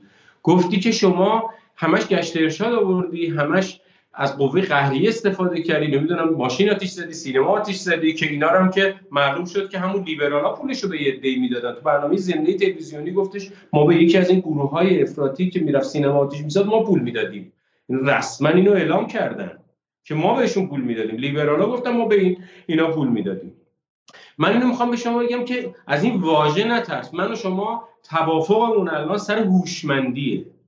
ببین من دفعه پیش در برنامه شما بین دخالت فرهنگی و تلاش. ببین من دارم توی جدال تلاش می‌کنم که بخشی از فرهنگ مثلا جامعه ایران فرهنگ سیاسیشون عوض شه نگاهشون به امر سیاست بین الملل و نظم جهان عوض شه بدونن که آقا هر چقدر با جمهوری اسلامی بد باشن اما اصلا نظم بین الملل اینه آمریکا واقعا ظالمه فلان و فلانه. من دارم تلاشمو می‌کنم ولی من مهندسی نمی‌کنم فکر کسی رو خب؟ من دارم جهت بهش میدم. دارم جهت دهی بهش می‌کنم حالا سر پروژه دعوا نداریم که. نه این همون مهندسیه. مهند... این عرض که به مهندس و حضرات الانسانیه این واژه است یه کلمه است. اینو ما اختراع نکردیم. ولی اگر ولی اگر اگر مخاطب با من همراه نشه نمیرم بکشمش نمیرم چم شلاقش بزنم نمیرم زندانش کنم نمیرم اخراجش کنم نمیرم بلاکش کنم. خب من تلاشی کردم در این جهت و اون هم به اون سم ببینید مرتضی متحری سال 53 54 مهندسی فرهنگی نمی‌کنه. داره مهندسی فرهنگی داره می‌کنه آقای علیزاده. سر واژه که دعوا نداریم. شما از خشونت و منع بیزاری میگی با هوشمندی باش. ما کلماتو بذاریم کنار. شما میگی هوشمندانه این کار رو انجام بده. یه کاری بکن که همراهی عمومی داشته باشی. اینو دارید میگید دیگه. میگی که با خشونت این کار انجام نده. با همیشه ابزار چوب و چماق استفاده نکن برای این. ابزار چوب نه من میگم مثلا نه برعکس. نه نه من اینجا با هم مشترک نیستیم. من دارم میگم که اصلا در واقع فهمت رو از دایره اختیارات و امکاناتت عوض کن. به معنی پدری که میگه آقا من اصلا خیلی مثال خوبی زدی از زمان اینکه آقا ما امر معروف رو با غضب کنیم و با مهربانی. من میگم چه با غضب کنیم چه با مهربانی؟ باید بدونی که طرف می‌تونه اون طرف شما فوش بده و بگه من نمی‌خوام حجابمو در بیارم خب عوض کنم. چه با غضب کنی چه با بوس بکنی من حجابم به خودم مربوطه. و بعد از یه جایی به بعد شما در نهایت به تضاد با هم می‌رسی. سوال اینه که مهندسی فرنگی میگه خب نمی‌کنی من میرم محله بعدی. محله بعدی. حالا جریمت می‌کنم. حالا فلان می‌کنم. اون کسی که معتقد فرهنگ یک امر ارگانیک و زنده است و در نهایت ما تا یه جایی می‌تونیم تجویز کنیم. در نهایت باید توصیف کنیم و خودمون رو باش همراه کنیم. بالاخره من که نمی‌تونم من از شما سوال می‌کنم. الان در کشوری که شما زندگی می‌کنی در کشوری که شما زندگی می‌کنی حد پوشش چقدر از کجا به بعد جریمه داره؟ از هیچ جا جریمه نداره. هیچ جا هر چی به شما گفتن مطلقا جریمه نداره. قانون مطلقا می‌خوام بیارم من لخشم برم تو خیابون دوربین پشت سر من بیاری. من جلوی چشمم از لیورپول استریت یک مرد و یک زن لخت مادرزاد تا لندن بریج رفتن. مردم هم بهشون هاج واج نگاه می‌کردم. پلیس هم مثلا آخرش من گفت بپوشید و غیره. ولی اصلا این تصور که اونجا متر گرفتم و دارن نگاه می‌کنم وجود نداره. خب نه خب نیست. حالا بذار من بر شما بگم از کشوری که شما دارید زندگی می‌کنید. ببین شما اونجا مقرراتی داری که عموما رعایت میشه. در کشور انگلستان لخت مادرزاد بیرون اومدن ممنوعه و جریمه داره. ولی چون این فرهنگ قانونی جا افتاده دو نفر که این کار رو انجام میدن به مسابقه اینکه اینا چرا کار عجیبی دارن انجام میدن بهشون نگاه می‌کنن پلیس هم میگه که خب معلومه همه دارن بهتون چپ چپ میگن لباستون رو بپوشید دیگه. ولی اگه این تکرار بشه اپیدمی بشه قانون میاد جلوشو می‌گیره. شما یه مثال دیگه تو برنامه قبلیتون زدید. گفتید که اینجا در واقع باید وقتی که شیشه مشروب می‌خری این در یک پاکت نمی‌دونم شما گفتین در یک پاکت بسته باشه. سیاه باشه که دیده نشه خب. دیده نشه. سیاه باشه که دیده نشه. اما پلیس اینجوری نیستش که دوربین برداره بگه ببینه که کیا دارن اینا به صورت علنی حمل و نقلش می‌کنن. این خودش یک نوع فرهنگ حقوقیه این فرهنگ پلیسه. به یک جایی ممکنه برسه. اینها بریزن یه جایی تجمع بکنن بگن که ما نه ما می‌خوایم آزادانه در شهر مشروب بخوریم. اونجا به نظر شما پلیس وارد میشه یه پلیس وارد نمیشه؟ نمیشه. میشه. شما در کارنوال در کارنوال به اسم ناتینکیل که هر سال در آخرین جمعه در آخرین شنبه و یک شنبه اوگست برگزار میشه و همه مشغول معروف دیگه چون مال جامائیکایی هست همه دستشون یک دونه گل خیلی گنده است بغل پلیس هم هستن. با پلیس هم شوخی می‌کنن. کارنواله وقتی که شما اون جمعیت 95 درصد یه جمعیت یه میلیون نفری دارن گل می‌کشن و اینها پلیس که نمی‌تونه 90 درصد جمعیت رو بگیره. اتفاقا همه حرف اینه شما با چیزی مقابله می‌کنی که بتونی مقابله کنی. وقتی که وقتی که تعادل نگاه شما بخاطر اینکه حقوق محوره. force of law یا زور پشت قانون رو نگاه نمی‌کنی. قانون زور می‌خواد قانون دیگه. فرهنگ انگلستان در خصوص کارناوال جا افتاده که من اینجا کاری ندارم. جا افتاده. حالا توی یک کارناوال دیگری به وجود بیاد توی اون کارناوال به همدیگه لطمه بزنه. به همدیگه جراحت وارد کنه. اونجا رو نمیپذیره دیگه. و نمیپذیره خارج از اون کارناوال هم این اتفاق بیفته. ببین من دارم از فرهنگ حقوقی صحبت می‌کنم. شما من فرهنگ رو به رسمیت می‌شناسم. شما حقوق رو به رسمیت نمی‌شناسید. من دارم میگم حقوق تهیه فراینده نه اولشه. عضو یک فرهنگه. تهش نیست. تهیه فراینده من به این شکل میگم. یعنی اول اومدن نیروهای اجتماعی اومدن با هم دعوا کردن. مسلمونا مسیحیا بیدینا با هم دعواشون رو کردن خب. بعد که معلوم شده هر کدوم چقدر قدرت دارن زورشون چقدره این در قالب حقوق خودشون نشون داده. و بینم دست نمی‌زنن. درسته بینم دست نمی‌زنن چون می‌دونن که پشتش زوری هست. آقای علیزاده کجا در فرهنگ انگلستان گفته شد که 18 سال زیر 18 سال نباید شراب بخوره گل بکشه؟ کجا این بوده که این اومد تو قانون؟ اصلا چیزی نبوده. شما خودتون دارید میگید. قانونگذار انگلیس یه روز نشست گفت من دارم تعیین خط می‌کنم. زیر 18 سال حق نداره شراب بخوره گل بکشه. زیر 18 سال حق نداره. اگر این یک مرد 20 ساله با یک دختر 17 ساله رابطه برقرار بکنه من مجازاتش می‌کنم. این رو چارچوب گذاشت. ولی 18 سالی وجود نداشت. این تصور شما از غربه. نه تصور من از غرب نیست. من اون چیزی که شکلگیری یک قانون در انگلستانه دارم میگم. حالا با اینو تازه در انگلستان دارم میگم که کامل حتی در انگلستان هم همینطوری. حالا من انگلستان که معبد شما معبد من و شما نیستش که ولی برای مثال دارم به شما میگم. من, من به شما حالا اشکالی نداره منم زنده ام ان شما هم زنده ای شما برو سرچ کن ببین که این واقعی 18 سال برای چیز برای در واقع شرب خمر و غیره یعنی این رفتارهایی که شما گفتی. این خارج از دامنه کاملا یا حقوق نوشته بوده خارج نبوده. یه روزی نوشته خط نشسته خطکش گذاشته آقای.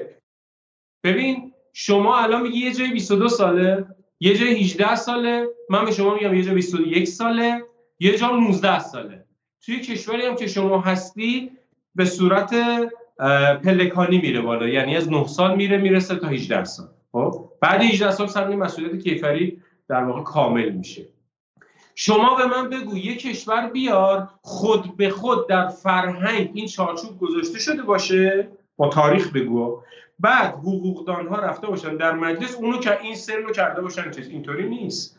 یعنی اینکه ببین فرهنگ این شکلی من من من منم تک جمله بگم دیگه. تک جمله من اینه که شما شما تک جمله رو گفتی. تک جمله من اینه که دقیقا این 18 سال تو این 20 سالی که من هستم شد 16 سال. خب؟ تموم شد. این این 18 سال برای سکس همجنسگراها بودش. الان اون همجنسگراها شد 16 سال.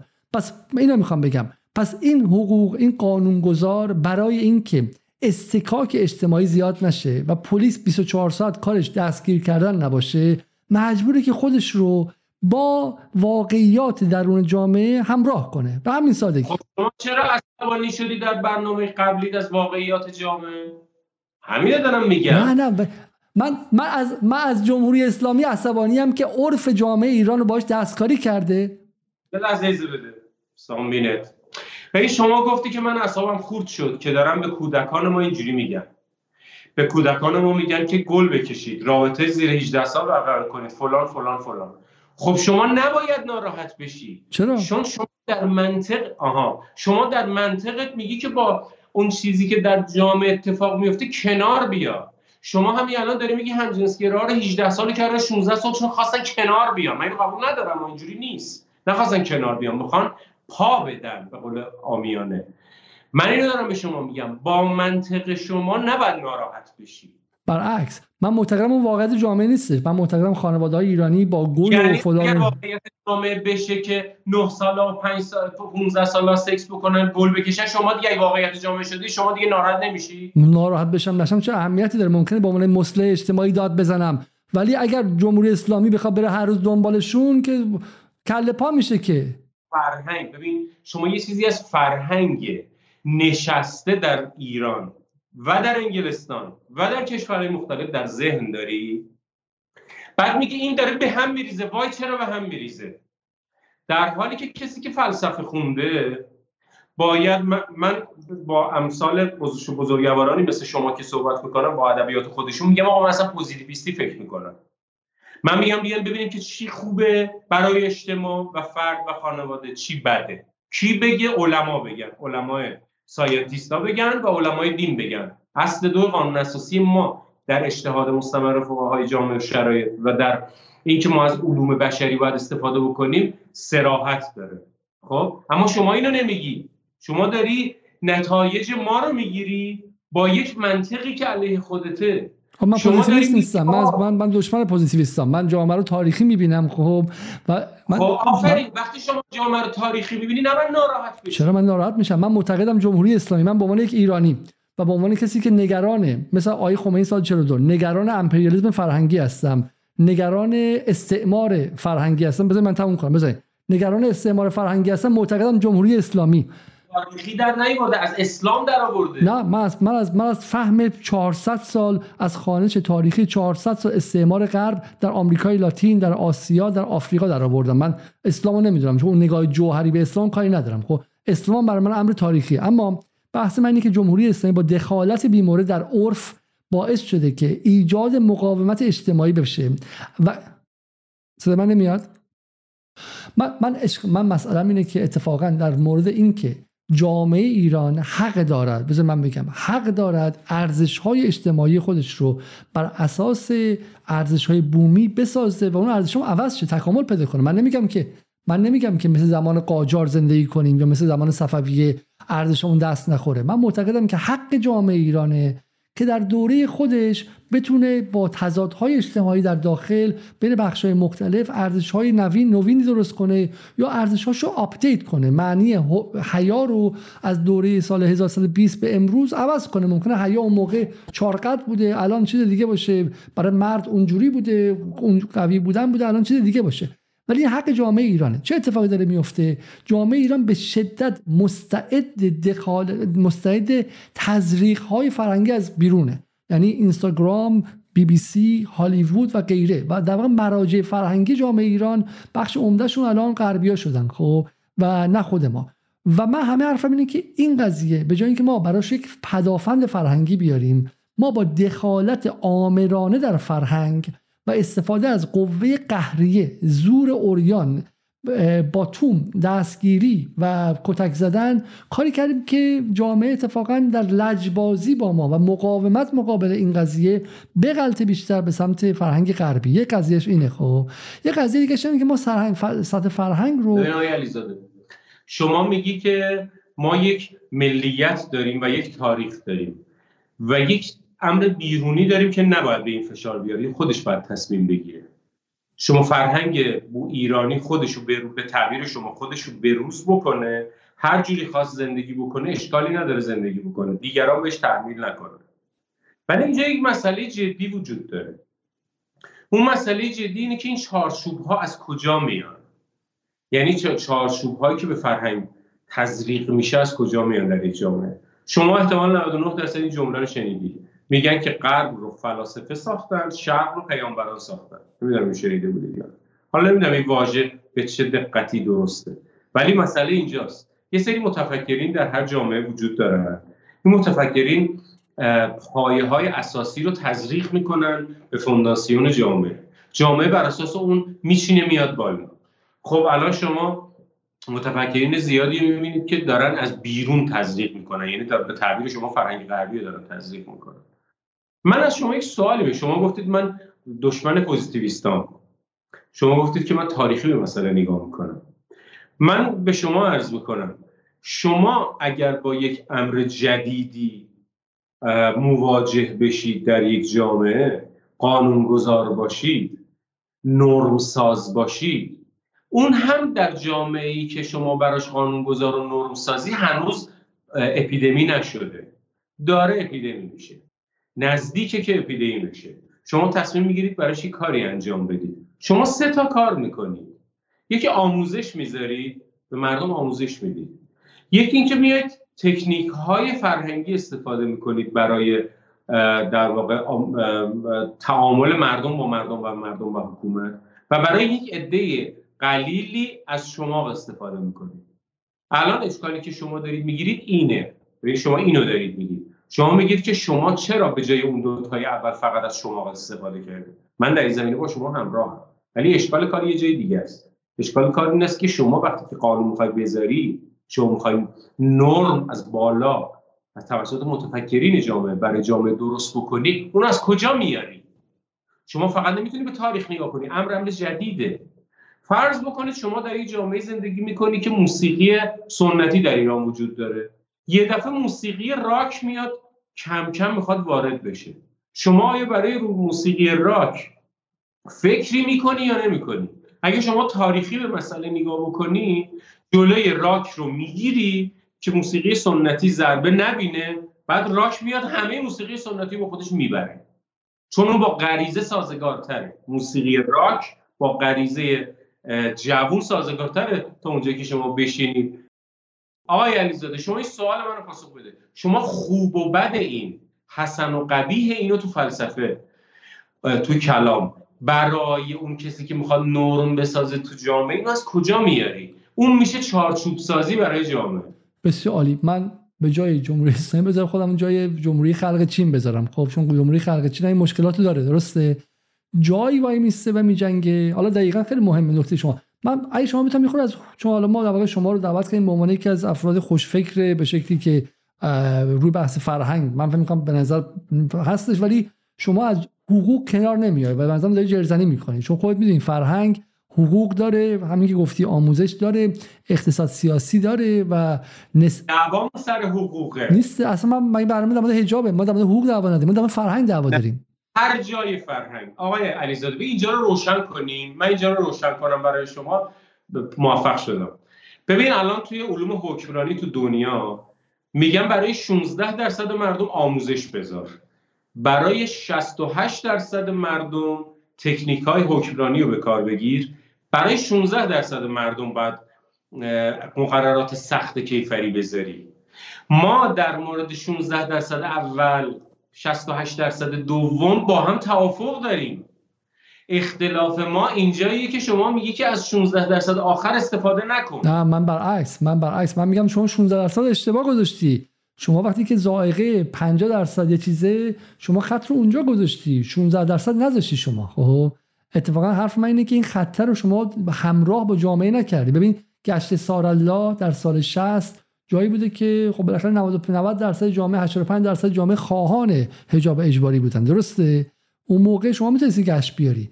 شما همون گشت رو با همون مکانیزم در دهه 70 دهه 80 دهه 90 یعنی شما برای یک سیاست غیر تاریخی اصرار کردی و برای خودت از در واقع به اینکه بیای و زرنگ باشی و مفهوم هجاب رو مفهوم حیا رو مفهوم افاف رو پلاستیک و تاریخی تعریف کنی خب اصلا حتی در شکل خیلی ظاهریش بگم همون شکل همون پوششی تعریف کردی که سال 60 بوده برای مادر بزرگ من بوده همون تعریف کردی و جامعه اومده مقابلش ایستاده و یک تضاد به وجود آوردی. در حالی که اون 16 درصد شده 22 درصد 25 درصد 30 درصد 35 درصد و 40 درصد. و همه حرف من اینه که تازه من به عنوان کسی که حالا فیلسوفم نیستم خب؟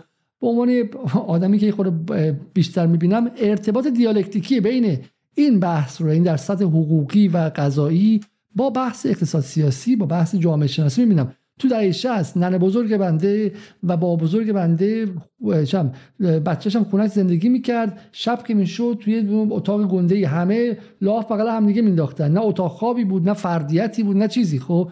میای دهه 90 که هر بچه ای دیگه تو محلات فقیرم اتاق خواب خودش رو داره دفتر خودش رو داره در داره فلان داره.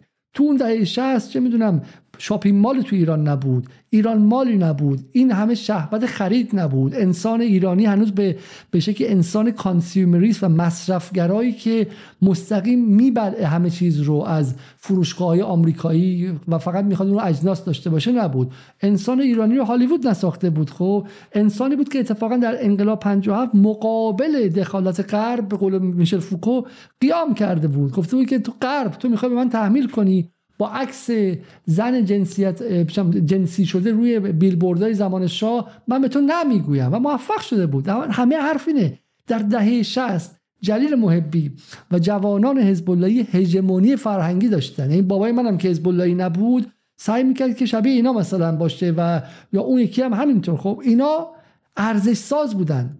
ارزش الان بچه حزب هم تو دهه 1402 سعی می‌کنه که شبیه اون اصلاح طلبه لباس بپوشه بعضی وقتا خب.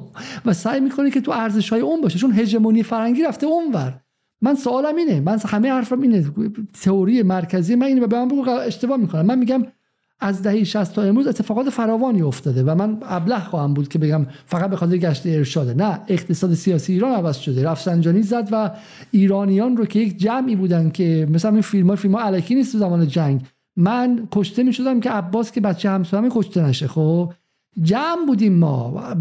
بنی آدم از یک دیگران به حرف لیبرالیش نه واقعا واقعا جمع بودیم ما. این تیکای بدن بودیم. از جامعه جمعگرا و به قول شما خانوادهگرا و من میگم جمعگرا انقلاب جمعگرا بودش. خانوادهگرا نبود چون توی خانواده می‌رفتن بچه‌شون رو لو می‌دادن که این ضد انقلابه و اعدام می‌شد و اون خانواده اونجوری نیستش. تو جامعه خانوادهگرا آیت الله جنتی بچه‌شو اعدام نمی‌کرد. جمعگرا بود. تو اون وضع جمعگرا ما میایم به یه هایپر ایندیویدوالیسم و یک فردگرایی افراطی. یکیش اینه. یکیش اینه جهان عوض شد. یکیش اینه که آمریکا ابرقدرت شد. در 60 نبود. آمریکا بود شوروی بود یکی دیگه بود عدم تعهد بود انقلاب اسلامی و غیره. من میگم این مجموعه چیزا جامعه رو عوض کرده. ولی اینکه ما اصرار کردیم روی بعضی از سیاست های مهندسی فرهنگی غیر موفقمون این هم تاثیر داشته. در هل دادن جامعه به اون سمت. یعنی ما منعطف نبودیم. ما هوشمند نبودیم. هالیوود ببین فرق ما با هالیوود چی محبی هالیوود به صورت غیر مستقیم و نامرئی بچه 14 ساله برادر من کاری می‌کنه که این بچه بخواد تو خیابون بره و شهید شه. شهیدش چی شه؟ شهید معنی مختلط شه. شهید زن زندگی آزادی شه. بالاخره بچه‌ای که رفته تو خیابون جلو پلیس ایران وایستاده چشش کور شده یه شخصیت چگواراییه. من میگم چگوارای منحرف. من میگم حسین فهمیده منحرف. چون برای ارزش غیر بومی رفته اصلا نمی‌دونه از کجا آمده نه تاریخ مشترک باش داره نه چیزی خب؟ از بالا آوار شده رو سرش. هدفش هم اینه که اینو اصلا بپاشونه. ولی واسه اون حاضر به جون بده. این ترسناکه خب. من میگم تو این پروسه ما چرا به سمت اون روش ها نرفتیم ما رفتیم هالیوود بسازیم. ما قبل از انقلاب متحری داشتیم. من همه حرفم اینه که بعد از انقلاب متحری نداشتیم. این چرا؟ چون حسین طائب داشتیم. شما وقتی حسین طائب داشته باشی بتونه بره بگیره دستگیر کنه ببنده و پلمب کنه و زندانی کنه و حکم ده ساله بده به نویسنده واسه چی باید متحری داشته باشی؟ برای برای من اینو مثل الا کلنگه. هرچه قدرت قهریه ما در جمهوری اسلامی بالاتر رفت نیازمون به ساختن قدرت نرم تفکر نرم متفکر کمتر شد. چرا آوینی بسازی وقتی که می‌تونی بریم مجله رو ببندی؟ خب چه, چه کاریه؟ و همین که ما قبل از انقلاب در تضاد با گروه های رقیب فکس و ما که نه شما فکر ساختیم متفکر ساختیم و بعد از انقلاب این مسیر برعکس شد. الان هم اگر ما نگاهمون به فرهنگ نرم بشه بفهمیم که این فرهنگ خیلی نرم من مشکلم اینه که من فکر می‌کنم که ما با هم مشترکیم. یعنی شما به عنوان اسلامگرا من به عنوان یک فرد بومی که معتقدم که آقا اسلام بومیت اینجاست. ما غیر از اسلام ساختار اجتماعی نمی‌تونیم اینجا داشته باشیم. ولی اسلامی که بتونه عوض شه بتونه زمانمند شه و غیره. فرق ما اینه که من معتقدم شما اتفاقا قبل از انقلاب امام یا با اون کسایی که مخالف فرهنگ غربی بودن متوجه نشدن فرهنگ غربی چقدر پیچیده است. چقدر مخوفه چه ریشه هایی داره چه مکانیزم عجیبیه. مثل این ماشینی که دیدم تون میره فقط ما اومدیم روشو نگاه کردیم. این ماشین موتور داره کاربراتور داره موتور پیچیده داره شاستی داره و بعد باز کنیم این فرهنگ رو ببینیم مثلا این مکانیزم فرهنگی چقدر سخت و پیچیده است و هزار تا پیستون توشه. ما یه پیستونشو گرفتیم و اونم فکر کردیم که با چماق می‌تونیم بسازیم. قبول داریم شما که بعد نگاهمون به فرهنگ کلا عوض شه. من با شما به یک روحانی نوگرای حرف می‌زنم که خودتون قبلا من گفتین که مدل فکری شهید بهشتیه مدل فکری شما نه آیت الله مصباح نه این کسایی که توی انقلاب فرهنگی میشینن. خب مدل فکری شما کسی که می‌خوای به فرهنگ متفاوت بیاندیشی. بین خودم و خودت به قول معروف بین الله خب خود شما وقتی به نهادهای فرهنگی جمهوری اسلامی در 1402 نگاه می‌کنی سیاست گذاران فرهنگیش نگاه می‌کنی فکر می‌کنی با جامعه امروز نسبت قرابتی دارن؟ شغل از دست میدی البته اگه نخوای با صریح بگی آسمون فرق می‌کنه ها. یعنی شما توی سوالت یه چیزی باید بگی که من میگم نه قرابتی ندارم. من تو سه ماه چهار ماه گذشته سری لایه افاف و به یه نفر می‌دونی چه؟ چون توی این داستان خیلی در واقع هر چی نظر بود ما گرفتیم. دیگه همه اومدن نظراتشون رو دادن توی مرکز پژوهش چه مکتوب چه غیر مکتوب سامانه زدیم گفتیم بیاین اونجا بنویسین. آقای قالیباف یه سامانه زد که توی اون سامانه بیان نظراتشون رو اعلام بکنن و اینا. خیلی داستانی بود و من توی این 17 سالی که توی حوزه قانونگذاری کار می‌کنم در هیچ حوزه اینقدر اختلاف نظر نبود. یعنی اختلاف نظر بسیار در جزئیات زیاد آقای علیزاده یه نفر اومد پیشنهاد کرد که یه ماده پیشنهاد کرد. گوش کن. گفت هر کس مرتکب بدپوششی یا سگگردانی شود. گفتم آقا این شبیه اون آپارتاید آفریقای جنوبی نوشته بود ورود سگ و سیاه‌پوست ممنوع. چرا اینو پیشنهاد میدی؟ میگه می‌گفت اینا رو باید خار و خفیف کرد.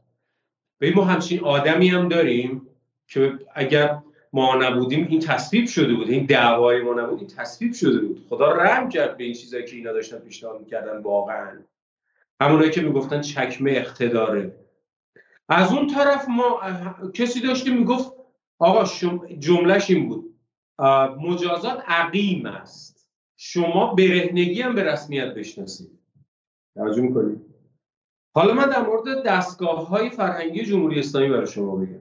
توی دستگاه های فرهنگی جمهوری اسلامی شما می‌تونید در واقع اینا رو با یه چوب برونی. الان به نظر شما سازمان اوج یه دستگاه فرهنگی جمهوری اسلامی هست؟ صد درصد. به نظرتون اوج یه فکری رو داره دنبال می‌کنه یا نه؟ چند درصد به نظرتون موفقه؟ آیا تلاشیه. اونقدر که خودش فکر می‌کرده و می‌خواسته مسلما نه وقتی تو عمل رفته دیگه چقدر پیچیده است. پیچیده است. خیلی موفقیتی داره دیگه. سالی چند تا بیرون که یکیش صدا می‌کنه. این یک بار اتفاق نمیفته سازمان اوج داره هر سال این کار رو انجام سازمان اوج از محدود ابزارهاییه که داره یکیش دیواربار میدان ولی اصره ولی میشینه برای اون فکر می‌کنه براش طراحی می‌کنه. یه بیلبورد میره بالا شبکه اجتماعی می‌ذارن در موردش بحث می‌کنن. ما دستگاه فرهنگی داریم به نام ستاد امر معروف و نهی از منکر. من تا سال 97 که رئیس اینجا شدم اینجا رو 11 درصد مردم میشناختن. یعنی وقتی ما نظر سنجی کردیم 11 درصد مردم می‌دونستن که جایی وجود داره نام ستاد از منکر خب؟ خب شما بالاخره یه سازمان اوجی هم وجود داره یه ستاد امر معروفی هم وجود داره دیگه. همه رو می‌تونی با هم برونی نمی‌تونی با هم برونی که. شما اینو میگی. شما داری میگی آقا چه شما رو تحمل نکردم اونجا دیگه درسته؟ تحمل نکردن نه. خب پس خدا پدرتو بیامرزه. پس طبق نهادی بود که یه آدم مثل جلیل محبی تو جا نمی‌شد. نه به خاطر این به خاطر سیاست. من به یه آقایی یه حمله شدید سیاسی کردم. گفتم تو این تخلف و جرم سیاسی رو مرتکب شدی. ایادیشو فعال کرد که منو بردارن. یعنی من اونجا مثلا ما یک در یکی از جلسات ستاد نشسته بودیم. آقای قومی رئیس سازمان تبلیغات بغل من نشسته بود. یه نفر برگشت گفت که آقا چیه همش میری میگی که ظاهر مردم باطن مسئولین جمهوری اسلامیه. من گفتم اینو من نمیگم اینو آقای جوادی آمولی میگه من حرف ایشونو کردم شعار ستاد بعد آقای قومی که بغل من نشسته بود شروع کرد از من دفاع کردن. در مقابل اون ایشون هم عضو ستاد بود اونم عضو ستاد بود. شروع کرد دفاع کردن. اون یک مسئولیت فرهنگی داشت آقای قومی هم یه مسئولیت در واقع فرهنگی داشت. و من به خاطر این حرف ها کنار زده نشدم. اتفاقا من جام از لحاظ این حرف ها آنچنان متزلزل نبود. من یه گیر سیاسی به یه نفر دارم منو برداشتم یعنی قدرت از فرهنگ اهمیتش بیشتره.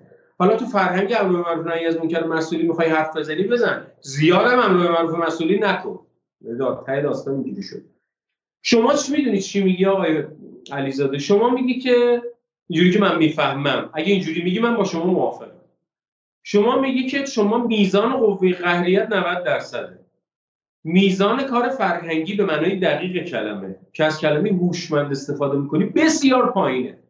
در حالی که باید این دوتا برعکس باشه. کاملا حرف درست. اگه اینو میگی کاملا حرف درسته. من در اینو از جامعه سوال می‌کنم.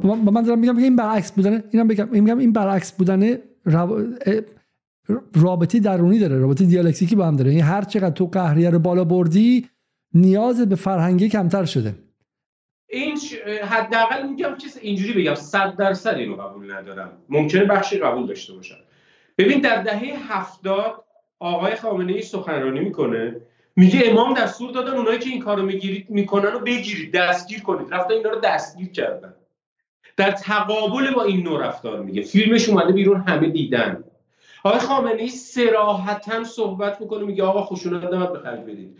آقای خامنه ای فتوای شرعی داده. مرحله سوم امر معروف و نهی از منکر که عملی است قلبی لسانی عملی. این بر شهروندان واجب نیست. این کار حکومته. قاضی این مملکت در نقد لایه حجاب مطلب نوشته هفته پیش. گفته چرا مرحله عملی رو ندیدید یعنی چرا اجازه ندیدی من بزنم تو زیر گوشش؟ چرا اجازه ندیدی من بکشم ببرم پیش پلیس؟ یعنی شما یک تفکر منجمدی توی جامعه داری؟ یه تفکر لیبرال هم اون سمت جامعه داری. یه عده این دو عده دارن با هم میجنگن. آخه یه ورش جامعه است و یه ورش کارگزار نظامه. اینو برای ما توضیح بدین چون مخاطب عادی از جمله حالا خود من شاید تا سه سال پیش می‌گفتی الان اصلا باور نمی‌کردم که جلی محبی چی میگه. رهبر کشور که فرمانده کل قواست اینجاست اونجاست همه جاست گفته که حق نداریم که لگت بزنید چند با امر معروف ولی قاضیشون رو نمیپذیریم. اینقدر دور از ذهن جامعه بخشای از جامعه ممکنه این چیزی؟ هفته پیش آقای موسا غزنفرآبادی رئیس سابق دادگاه انقلاب و رئیس کمیسیون قضایی مجلس شورای اسلامی در صفحه تلویزیون در برنامه زنده شروع کرد خوندن یه متنی. این متن از رو خون متنی که خوند و من دارم میگم. در مورد چی؟ در مورد سند رسمی. به نظر من فتوا و حکم آقای خامنه ای در مورد سند رسمی تحول در حکمرانیه. جوری می‌تونه جور جلوی فساد رو بگیره. تحول در حکمرانی در سخنرانیشون گفته بودن که این مسلحت قطعی است. نمی‌دونم کی رفته چونه زده. آقای غزنفر اومد از رو نامه دفتر مقام اعظم رهبری خون.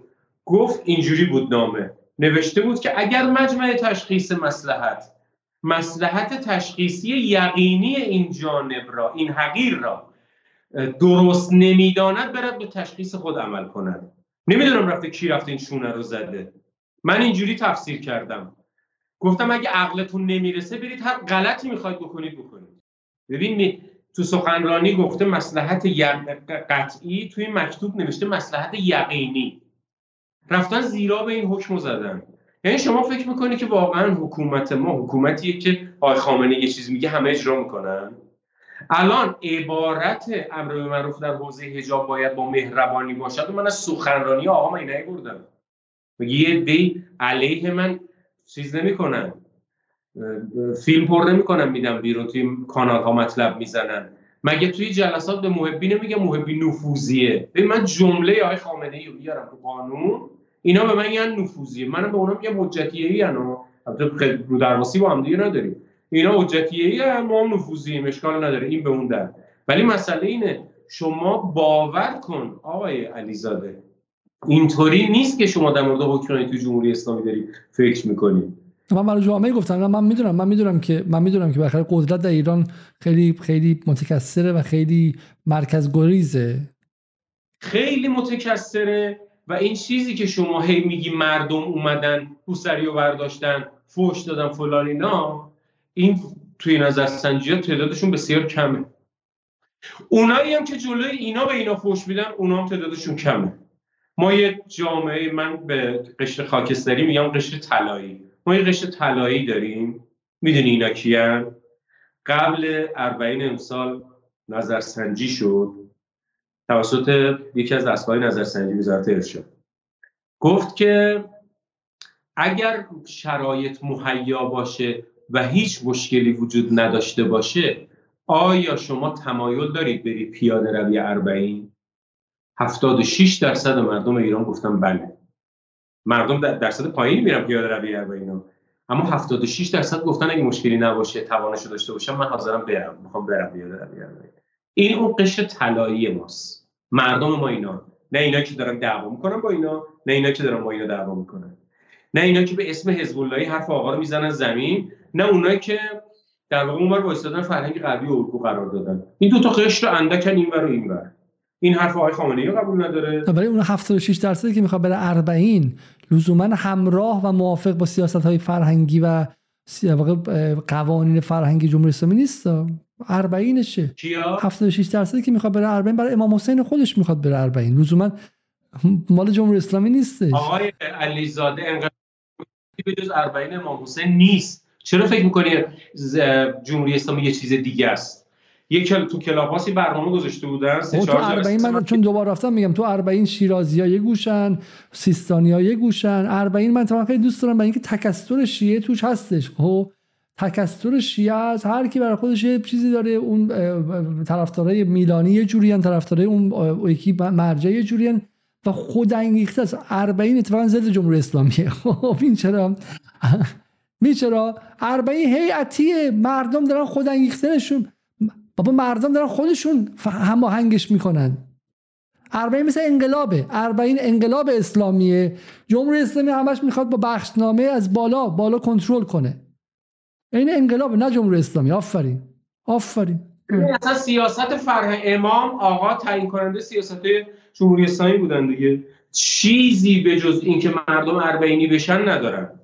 یعنی شما فکر می‌کنی که سیاست های جمهوری خب اولش اعتماد می‌خواد. اولش اعتماد می‌خواد. شما فکر می‌کنی که جمهوری اسلامی یعنی سیاستگزار اصلی رهبری یه چیزی می‌خواد که اون مقابل با اربعینه.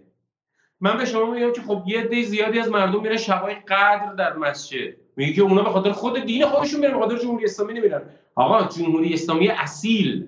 انقلاب اسلامی اصیل چیزی جزی نمی‌خواد که مردم شب قدر برن اربعین برن دیندار باشن. همینو می‌خواد. مردم می‌رفتن. قبل از انقلاب هم می‌رفتن. حتما باید یه چیزی بنویسه. اون چیزی که نوشته شده مو به مو اجرا بشه باشه سیاست جمهوری اسلامی. اینطوری نیست. سیاست فرهنگی جمهوری. من می‌دونی چی گفتم؟ یه دقیقه بده. یه قطار تهران نجف میکشیدم. هر روز با مبلغ پایین بره بیاد. این میشه دستیابی به اهداف جمهوری اسلامی. یعنی مردم دو اون روز یکی از رفقامون گفتش که ایلام کار دارم.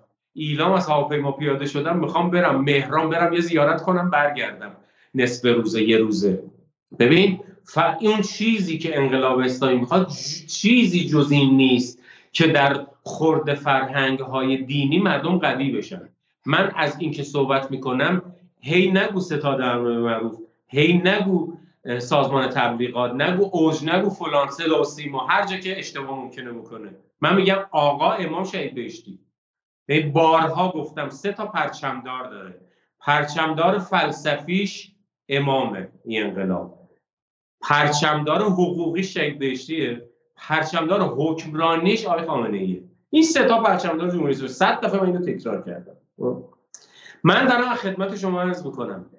اگر انقلاب اسلامی از این سه تا می‌خوای بگیری هدف انقلاب اسلامی چیزی نیست جز اینکه مردم مثل اربعین زندگی بکنن شبای قدر برن اونجا مواسات کنن در زمان چیز. ببین در زمان کرونا من میگم مردم در زمان کرونا به هم کمک کردن. تو میگی این حس انسان دوستیشونه. بابا انقلاب اسلامی اومده همین حس انسان دوستی وجود داشته باشه. شما فکر می‌کنی که اگر یه عده‌ای ریختن پونس زدن تو کله یه نفر در دهه 60 و الان توی مشهد با ماست زدن تو سر کله یکی دیگه اون میشه انقلاب اسلامی. بابا والله اون انقلاب اسلامی نیست. انقلاب اسلامی سبک زندگی امام شهید بهشتی آی خامنه به نظر من. این صدا پرچم دارن. اگر سبک زندگی اونها سرریز کرد در داخل جامعه جمهوری اسلامی پیروز شده. با سوالی که هست این سوالی که هست بس ما بیشترین هدف جمهوری اسلامی تو قبل از جمهوری اسلامی می‌بینیم. چون واقعا این چیزها رو در اوجش سال 57 می‌بینیم دیگه. توی آشورا تاسوهای 57 اون حس جمعی که بین آدما هستن. به حرف کی کردن؟ نه من شکی ندارم. نه با چیز دیگه داره میگه وایس وایس. فرح نشو که فرح میاد میگه اونا رو ما تربیت کرده بودیم. اونا رو شما تربیت کرده بودید اونجوری به, به این حرف امام گوش نکنن من ایران بودم میومدم به جرم به جرم تکرار حرف فرح من رو می‌خواستم بگیرن. برای وایس حرف فرح چیه؟ انگ نزن الکی گوش کن آقای محبی. نه بحث من چیز دیگه با فرح برگشته گفته اینایی که رفتن جبهه شهید شدن ما تربیت کردیم. ابله. خب. یه جمله گفتش اینجوری شهید, شهید حسن باقری از توش در این شهدای ما در اومد. بحث جدی فلسفی. آقا امام حسین اون ارکان چه می‌دونم اصلی شیعه که عدالت خواهی توش هست شهادت طلبی توش هست و غیره اینا انفاله خب. و بعد از انقلاب خب بالاخره کانالیزه شده. انقلاب ببین من با انقلاب مثلا انقلاب اون جایی که متعلق به همه مردمه. ما از انقلاب به جمهوری اسلامی اونم جمهوری اسلامی در تطورات مختلف خودش که یواش یواش مردم توش کمرنگ میشن و بروکراتیک میشه جمهوری اسلامی. خب بروکراتیک میشه. یه سری آدم توی ستاد اسمش ستاد توی شورای عالی انقلاب فرهنگی نشستن چهار تا آدم اونم نظرسنجی گذاشتن جلوشون 73 و 5 درصد فلان اینا. اتفاقا عدم اعتماد به مردمه. من دارم میگم که اگر بذاری که جامعه خودانگیخته این ارزش ها رو انجام بده و تو تسهیلگری کنی خب؟ تسهیلگری کنی. مثلا 40 موافقم. مثلا 40 جمهوری اسلامی قبلا گفتم جمهوری اسلامی 40 نسبت به کسایی که با 40 زاویه دارن یا مثلا فکر می‌کنن حکومت سازه میگه مثلا اینقدر بزرگه اربعین یک دریایی جمهوری بخواد هم نمی‌تونه بسازه. این یه انرژی که از دل تاریخت بیاد. خب تو می‌تونی مثلا یه استخر دریاچه چی بیرون تهران ساختن قالیباف ساخته اونو می‌تونی پر کنیم به صورت مصنوعی. ولی دریا خزر خیلی می‌تونی پر کنیم به صورت مصنوعی. با بخشنامه 40 دریاست. خب 40 25 میلیون آدم توی سه هفته کار این حکومت و اون حکومت نیستش. من حرفم چیز دیگه یعنی که دخالت های فراوان نظام سیاسی در عرف های اجتماعی و از جمله عرف دینی چون من نگران عرف دینی هم هستم. الان مثلا یه خورده دیگه واقعا اربعین بخواد حکومتی شه یا مثلا چیزای دیگه این خطرات داره. قبول دارید که اصلا یک از کاری که ما بخوایم برای فرهنگ اینه که آقا حکومت دستشو بکشه کنار. حکومت دستشو از دستش درست بذاره. مثلا دست رو می‌خوای. هنوز دست رو دست دخالتگر رو می‌خوای. برنامه ام... امسال عید قدیر در تهران رو دیدین؟ شنیدم. ندیدین؟ تصاویرش رو دیدم ولی بالاخره مردمی بود؟ گفته میشه حکومتی بود. گفته میشه حکومتی بود حکومتی بود دیگه. فقط درست انجام شد. ببین یه آدم درست رو بذار یه جایی درست بگو یه کار درست انجام بده. شما آدم نادرست رو می‌ذاری یه جایی که تخصصش نیست. من میگم نفوذیه. من که میگم شما بگو بلد نیست. و الا شما مردم امیرالمومنین رو 14 قرن دوست دارن. اون موقعی که اهل سنت در ایران حد اکثر بودن مردم امیرالمومنین علی علیه السلام دوست داشتن. الان که همه مردم ایران قاطبه مردم ایران شیعه میمیرن برای امیرالمومنین. میگن که تو چرا جلیل محبی روحانی طلبه آخون تو چرا مثل علی زندگی نمی کنی؟ اونا مدعیشون اینه ادعاشون اینه دیگه مثل علی زندگی کن. ولی جشن قدیر رو جمهوری اسلامی برگزار کرد. ببین آیه فرهنگ ساختنی است. اما شما اعتراض می‌کنی میگی بد میسازنش. منم یه اعتراض دارم. مگه جمهوری اسلامی پا نداده به آقای حاتمی کیا آقای حاتمی یه سری فیلم ساخته یه سال براش کف زدیم. یه سال هوش کردیم. فیلمش رفته بریده انداخته تو صندوق بعد 20 سال بعد اون فیلمش رو تو تلویزیون پخش کردیم. خب این مسخره است. یه فیلم ساخت به نام گزارش یک جشن. مطلق هایی توش بود. سال 89 90 بود. که تنه به تنه اختشاشات فتنه 88 مینداخت یه دی مطلب نوشتن این داره فت سب جنبش سبز شده و می‌خواد چی کنه. من فیلمو تو جشنواره دیده بودم. گفتم خیلی فیلم خوبیه. این داره میگه که ایرانی باشید میگه مسلمان باشید میگه به فکر جووناتون باشید میگه به جوونا رو ول نکنید تو خیابون. من اینا رو گفتم. یا توی عقلشون نمی‌رسید فیلمو از روی پرده برداشتم. آقای علیزاده خدا شاهده. من دانشجو بودم فیلم مارمولک چیز شد. فیلم مارمولک اکرام شد. بعدش هم برداشتم. آقا ما من, من گفتم این فیلم دو تا ایراد داره. یکی این که اسمش بده. چرا اسمش گشتی مارمولک یه چیزی میذاشت یکی این که این میگه که من کارگرم. داره به علامه طباطبایی و همه بزرگ علمای بزرگ که با پول مردم رفتن درس خوندن به دین خدمت کردن به اونا مطلق میندازه. میگه می‌گفت دست من گشکارم دستم کارگریه. من البته به اون طلبه که کار می‌کنه خیلی احترام می‌ذارم. ولی معناش این نیستش که ما اگر وجوهات مردم نبود علامه طباطبایی به وجود نمی اومد. داشت به اون مطلق من گفتم دو تا ایراد فیلم اینه فقط دو تا ایراد داره. ولی داره میگه که مارمولک میاد لباس تو رو میپوشه. مراقب باش. مارمولک تو آش بیفته دیگه اون آشو نمی‌تونی بخوری. توی این لباس یه مارمولک بیاد آبروی همتون میره. آبروی فقط اون نمیره. میاد داشت اینو می‌گفت. بعد توی فیلمی همش با وجدانش صحبت می‌کرد. اون وجدانش اینو بیدار می‌کرد.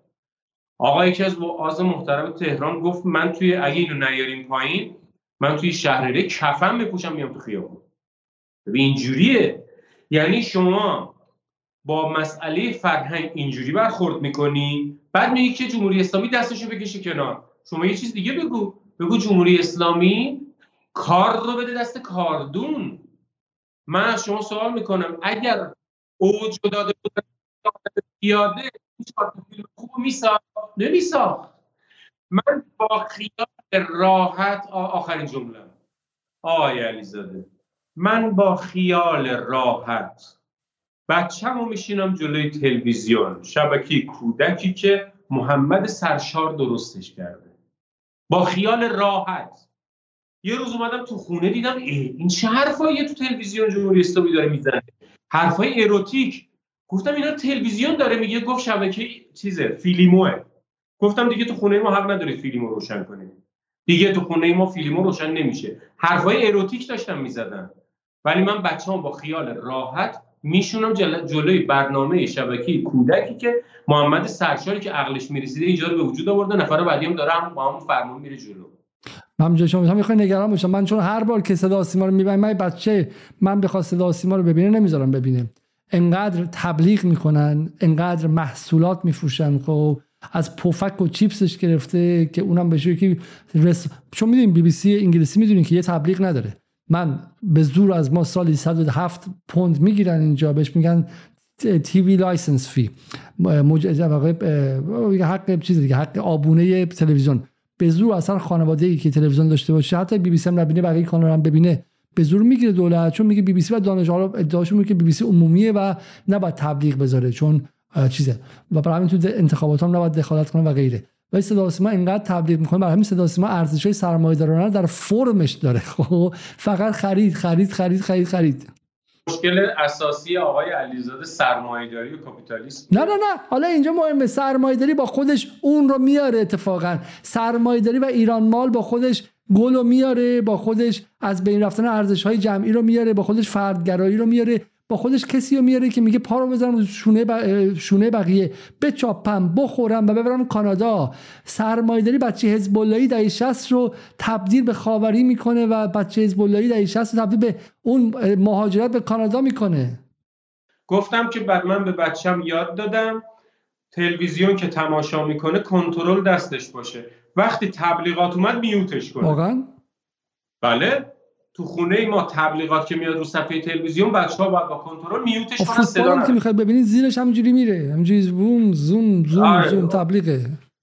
بله. خب حالا خب خدا بونگای شادمانیه. یعنی اصلا بونگایی که یک ثانیه تو رو رها نمی‌کنه. خود فرم صدا سیما فرم ضد انقلابه. نه خب از اون جهت بله. ولی بچه من میشینه جلوی تلویزیون. ارزش های سالم تماشا می‌کنه. نه سرشار رو من دوست دارم و تلویزیون شبکه پویا رو من دوست دارم. آره شما تبلیغات و مصرف گراییشو که من با شما هم آوا هستم شبکه چی؟ شبکه سه چی؟ می‌ذاری بچت می‌ذاری بچت شبکه فروغی رو ببینه ممرزا گلزار رو ببینه به شکلی برنامه های شبکه سه ببینه چون اونم اومده فرم غربی رو از آن خودش کنه ولی افتاده تو کوزه. ببین من الان بچه‌ام تو اون سن من که از موقعی که واقعا بچه‌م تلویزیون بین شد تا الان که 11 سالشه من واقعا جمهوری اسلامی تلویزیونش نمی‌تونم ببینم چون نمی‌ذارن. یعنی من همه اخبار ما از اینترنت دارم می‌بینم. یعنی همش اگر از توییتر و اینستاگرام می‌بینی نه یا مثلا اگر برنامه تلویزیونی داشتم منم تلویزیون می‌بینم. اخبارم هم که یه گروهی داریم توی تلگرام با رفقا انقدر اونجا خبر می‌ذاره ما دیگه کامل در جریان اخبار روز قرار می‌گیریم. نیازمند میرم سرچ می‌کنم می‌بینم. تلگرام فیلتره ولی دیگه درسته؟ بله فیلتره ولی خب دیگه هم‌صنفای ما اینا استفاده می‌کنن دیگه. الان اپیدمی چجوری استفاده می‌کنن؟ همه استفاده می‌کنن. اینستاگرام که امسال برگشت به رقم پارسال. چجوری؟ با VPN دیگه؟ آی با VPN دیگه آفرین. با VPN یعنی در آفرین. کار رو باید بدی دست کاردون یعنی همین. در یک سال گذشته یک کاری کردن اون کسایی که سیاست گذاری دارن می‌کنن. و به حرف ما گوش نکردن. که الان همه وی پی دارن از وی پی استفاده می‌کنن. یکی اون روز داشت یه نفر اون روز با VPN اومده تو تلگرام اومده تو گروه ما میگه که باید تلگرام فیلتر شه. بعد من میگم پس تو VPN فروشی که داری میگی که VPN باید تلگرام فیلتر شه؟ چون خود الان اومدی تو, تو تلگرام داری با بحث می‌کنی. هر شب تو توییتر داره چیز می‌ذاره. من من الان بچم بزرگ بشه بفهمه وی پی چیه؟ خب بقیه سایت هم میره می‌بینه. این سیاست گذار عقلش نمی‌رسه. تو وی پی رو داری گسترش میدی. تلگرام رو نمیبندی. الان من دارم به شما میگم. اینستاگرام باید فیلتر بشه. چون بسیار مخربه. به تعبیر شما مصرف زده می‌کنه مردم. به تعبیر من غیر اخلاقیه. فیسبوک هم اینطوریه. الان در واقع یوتیوب بهتر یاد نمیده به بچه های ما. شما می‌تونی پوسته برای یوتیوب بسازی بساز. ولی شما وقتی وی پی ایجاد می‌کنی اونایی که پارسال دیگه نمی‌تونستن برن توی وی پی امسال برابر شدن. برادر من برادر سیاست گذار با VPN دارن اینستاگرام می‌بینن. چرا نمی‌فهمی؟ من که میگم کار کار VPN فروشاست چون turnover مالیش بسیار بالاست. شما VPN می‌خری یه ماهه می‌خری ده روز کار می‌کنه. بعد یکی دیگه بخری. خرید و فروشش هم که به تعبیر من از تفسیر من از ماده 740 خورده قانون مجازات که جرم خرید و فروشش. خب؟ من دارم اینو میگم. خلاصه کلام ما در مورد تیتر برنامه آقای علیزاده. آقای علیزاده حکومت ها در فرهنگ دخالت می‌کنن. شما چقدر بخواهید چه نخواهید. باید با هوشمندی دخالت بکنن. اونجایی که باید نرم دخالت بکنن سخت دخالت نکنن. و برعکس این دوتا رو باید رعایت بکنن. اینجوری نیستش که شما بگی که من دخالت نمی کنم فرهنگ صحیح می شود بذار من اینجوری به شما بگم. شما در فرهنگ دخالت نکنی دو تا اتفاق میفته یا به تعبیر آقای خامنه که شما امشب چند بار استفاده کردید تهاجم فرهنگی اتفاق میفته از یک کشور دیگه یه فرهنگ دیگه. یه اتفاق دیگه هم میفته که کسی بهش توجه نمی‌کنه. می‌دونید چیه؟ فرهنگ غریزی میشه. می‌دونید فرهنگ غریزی یعنی چی؟ فرهنگ غریزی یعنی هر چیزی که سهل الوصول تره هر چیزی که مسئولیت نداره هر چیزی که من بخوام هر کاری بکنم مجاز باشه. شما بهش میگه اباهگری فرهنگ غریزی میشه. اونجایی که فرهنگ غربی ازدواج سیاه وارد کشور ما کرده یه بحثه. یه بخشش هم به خاطر اینه که فرهنگ غریزی شده نمی‌خواد تن به مسئولیت های ازدواج بده. شما وقتی زیاد دخالت می‌کنی اون به وجود میاد. پس دو عامل به وجود میاد. حجمه بیرونی غریزی شدن فرهنگ. شما الان داری فرهنگ رو با سخت کردن مداخلات غریزیش می‌کنی. یه کاری می‌کنی که سهل انجام بده. سوال کلی کنم برای اینکه گفتگو من و شما فقط وقتی تموم داره میشه چون دو ساعت داره میشه. مثال بریم. آخرین مثال. الان مردم ایران اونجایی که دوربین نباشه اینجوری که من توی اطرافیانم دیدم و نظرسنجی اینو ندارم. اگر دوربین نباشه تو اتوبان 140 تا میرن. می‌دونی چرا؟ به خاطر اینکه الان 40 سال هنوز 120 تاست اتوباندار شدیم 120 تاست ماشینامون پیشرفت کرده 120 تاست ماشین وارداتی میاد 120 تاست آخه یعنی شما نمی‌خوای برای اتوباناتی فکری بکنی؟ ما الان جوری زندگی می‌کنیم در اتوبان هایی که جمهوری اسلامی ساخته با این تعداد زیاد. جوری داریم زندگی می‌کنیم که انگار تو جاده چالوس قبل انقلاب داشتیم رانندگی می‌کردیم. تو باید به فکر اون روزی باشی که اتوبان ساختی ولی تو مقررات هم مقررات شما هی به من نگو تو حقوق دانی همیشه از لحاظ حقوقی می‌بینی. من دارم میگم اگر چارچوب نباشه فرهنگ غریزی میشه. فرهنگ رو غریزی میشه. چارچوب چی می‌سازه؟ چارچوب رو چی می‌سازه؟ ها؟ چارچوب از زیست اجتماعی میاد دیگه از عمل اجتماعی میاد از بوم میاد از جغرافیا میاد از تضادهای اجتماعی میاد. چارچوب که از بیرون ساخته نمیشه که. آقای علیزاده چارچوب از علم میاد. یعنی پس پس شما نگاه پوزیتیویستیه. این چارچوب توسط علم مثلا مطلق ساخته میشه. نه مطلق نیست ولی 80 درصدش از علم میاد. به چارچوب نیازمند تطبیق پذیری به آدماست دیگه. اگر چارچوب شما از اعلام کنی به صورت عالم اجتماعی که این تطبیق پذیری اداپتیبیلیتی نداشته باشه با یه جامعه ای چرا میگی 100 درصد. چرا با صفر و یکی؟ به شما نمیاد با صفر و یکی باشی.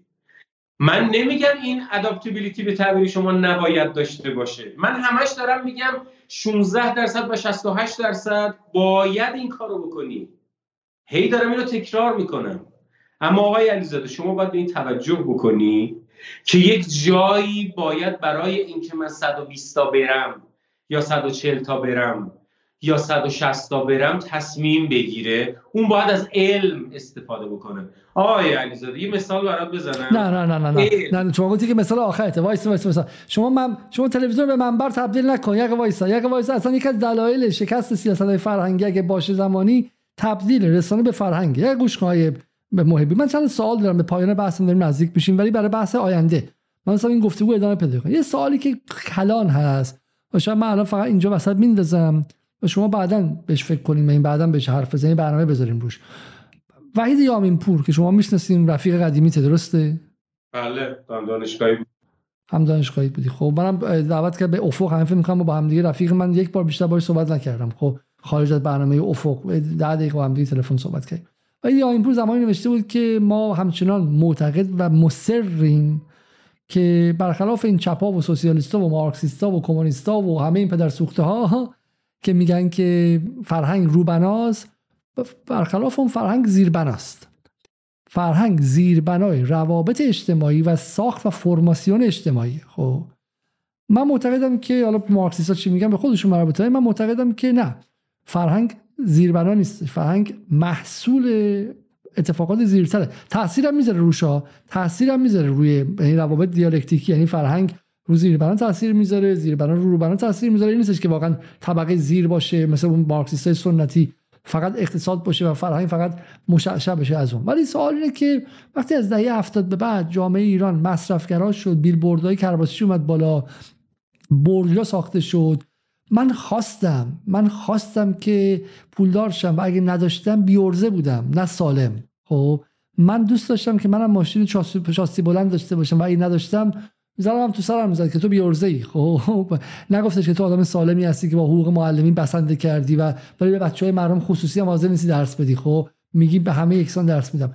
وقتی این فرهنگ روابط اقتصادی زیربناییش عوض شد وقتی که ایران مال اومد که بزرگ با افتخار ما میگیم بزرگترین شاپینگ مال تاریخ جهانه و تو ایران ایران زیر تحریم زیر فشار حد اکثری خب من تو ایران مال باید چیکار کنم؟ قبول داری که ما نمی‌تونیم چون شما از حقوق یعنی از قانون به قانون حرف می‌زنید من دارم میگم می‌خوام نگاه کلی. وقتی که این اتفاق افتاد زیر بنای اقتصادی ایران عوض شد. دو رابطه دولت ملت عوض شد. من حالا یکی از این کامنت رو می‌خوام بخونم. حالا حرف کامنت دیگه. خب حرف من نیستش. آیه اشکان راد میگه که ایناش. میگه چطور میشه مسئولان و بزرگان و مدیران یک کشور دوز باشن؟ حالا مدیران منظورش وزیر و ایناست. خب هیچ اعتقادی با آنچه می‌گوین نداشته باشن. فرزندانشون در غرب خوشگذرانی کنن در مقابل از مردم خاص با روش یا فرهنگ دیگری زندگی کنن. بالاخره بین دهه شستی که همین محمد برندی بارها مهمان من در جدال بوده.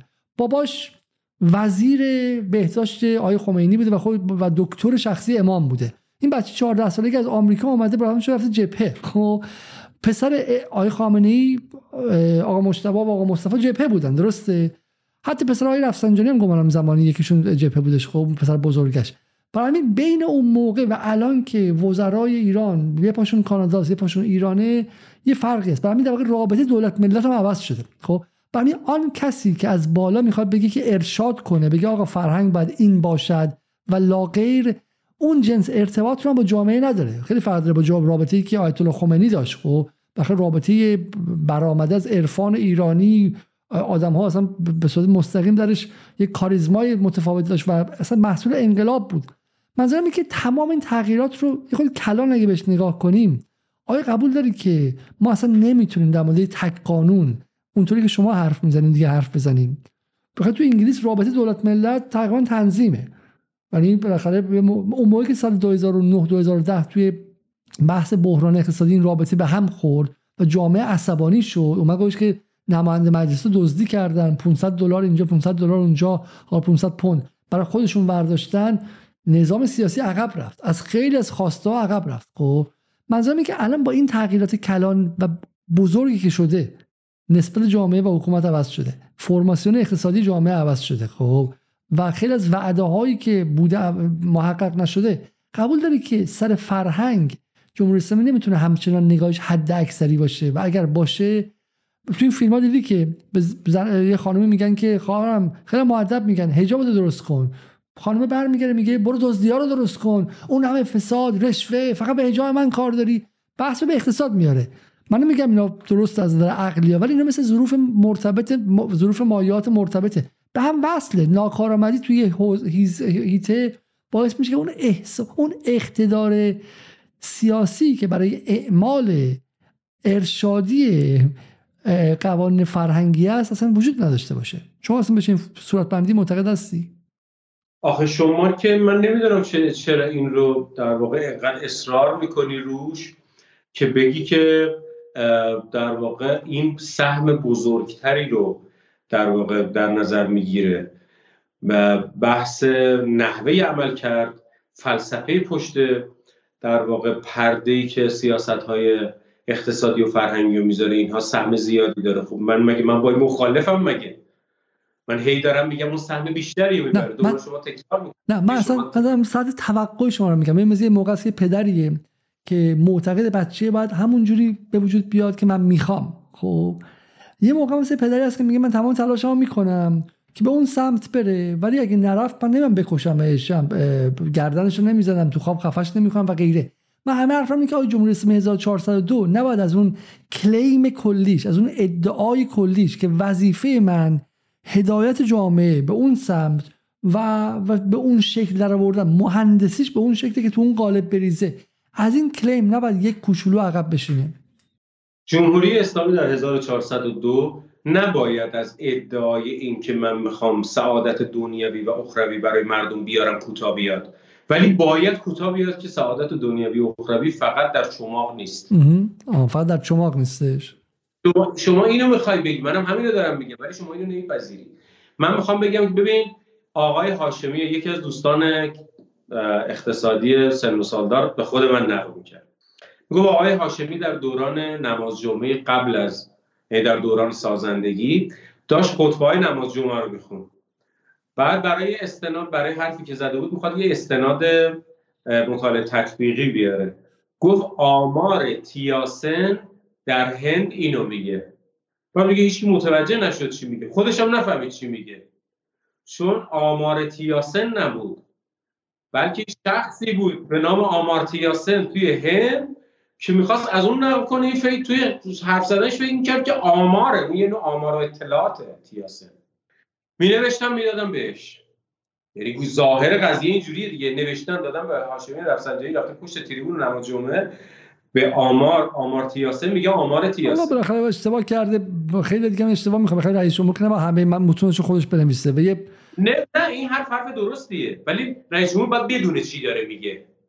نمیگم فلسفه اونو بدونه همه ریشاشو بدونه بدنش هم بدونه. ولی بفهمه چی داره میگه. حالا مشکل ما اصلا با رئیسی اینه. خیلی وقت متوجه نیست چی میگه. بهش میگن که چی به نظر من. حالا من با این کاری حالا با همه اینا خب اولا حالا من با منتقدانه بسیار جدی آقای رفسنجانی هستم. معتقدم که رفسنجانی انقلاب به ضد انقلاب تبدیل که و بعد در دادگاه تاریخ ایران محاکمه شه. ولی اصلا قابل مقایسه نیست با آقای رئیسی. رفسنجانی ویژن داشت رفسنجانی معمار انقلاب معماران انقلاب بود. تفکر داشت از قبل از انقلاب و از بود خیلی زیاد. ولی نکتم اینجا این هستش که در تایید حرف شما ریل ببین همانطور که ریل اقتصاد رو آقای هاشمی عوض کرد و شما میگی در دادگاه تاریخ باید محاکمه بشه خیلی ریل فرهنگ رو در جمهوری اسلامی عوض کردن بعد در دادگاه تاریخ محاکمه بشن. من یه مثال برای شما بزنم. ما یه بچه که بودیم معلمایی داشتیم به نام معلم پرورشی. معلم پرورشی معمولا آدمای خوب و متدین و راهنماهای خوبی بودن. ما تو سراغ اینها. ما تجربه دیگه هم داشتیم. بعضیاشون هم میشن بخاطر مشکل چیز در میومد مشکل در میومد و اینا. ولی ولی در مجموع مثلا قرار بود که معلم تربیتی باشن. بله. بله دیگه. ولی خب سرجم تجربه موفقیت آمیزی بود. یه دفعه یه چیزی گذاشتن گفتن که در فرهنگ نباید دخالت بکنیم. پرورشی هست پرورشی حذف شد. آقای خامنه‌ای اومد گفت من گفته بودم حذف نکنید. اینا حذف کردن. چند سال بعد دوباره اینو برگردوندن.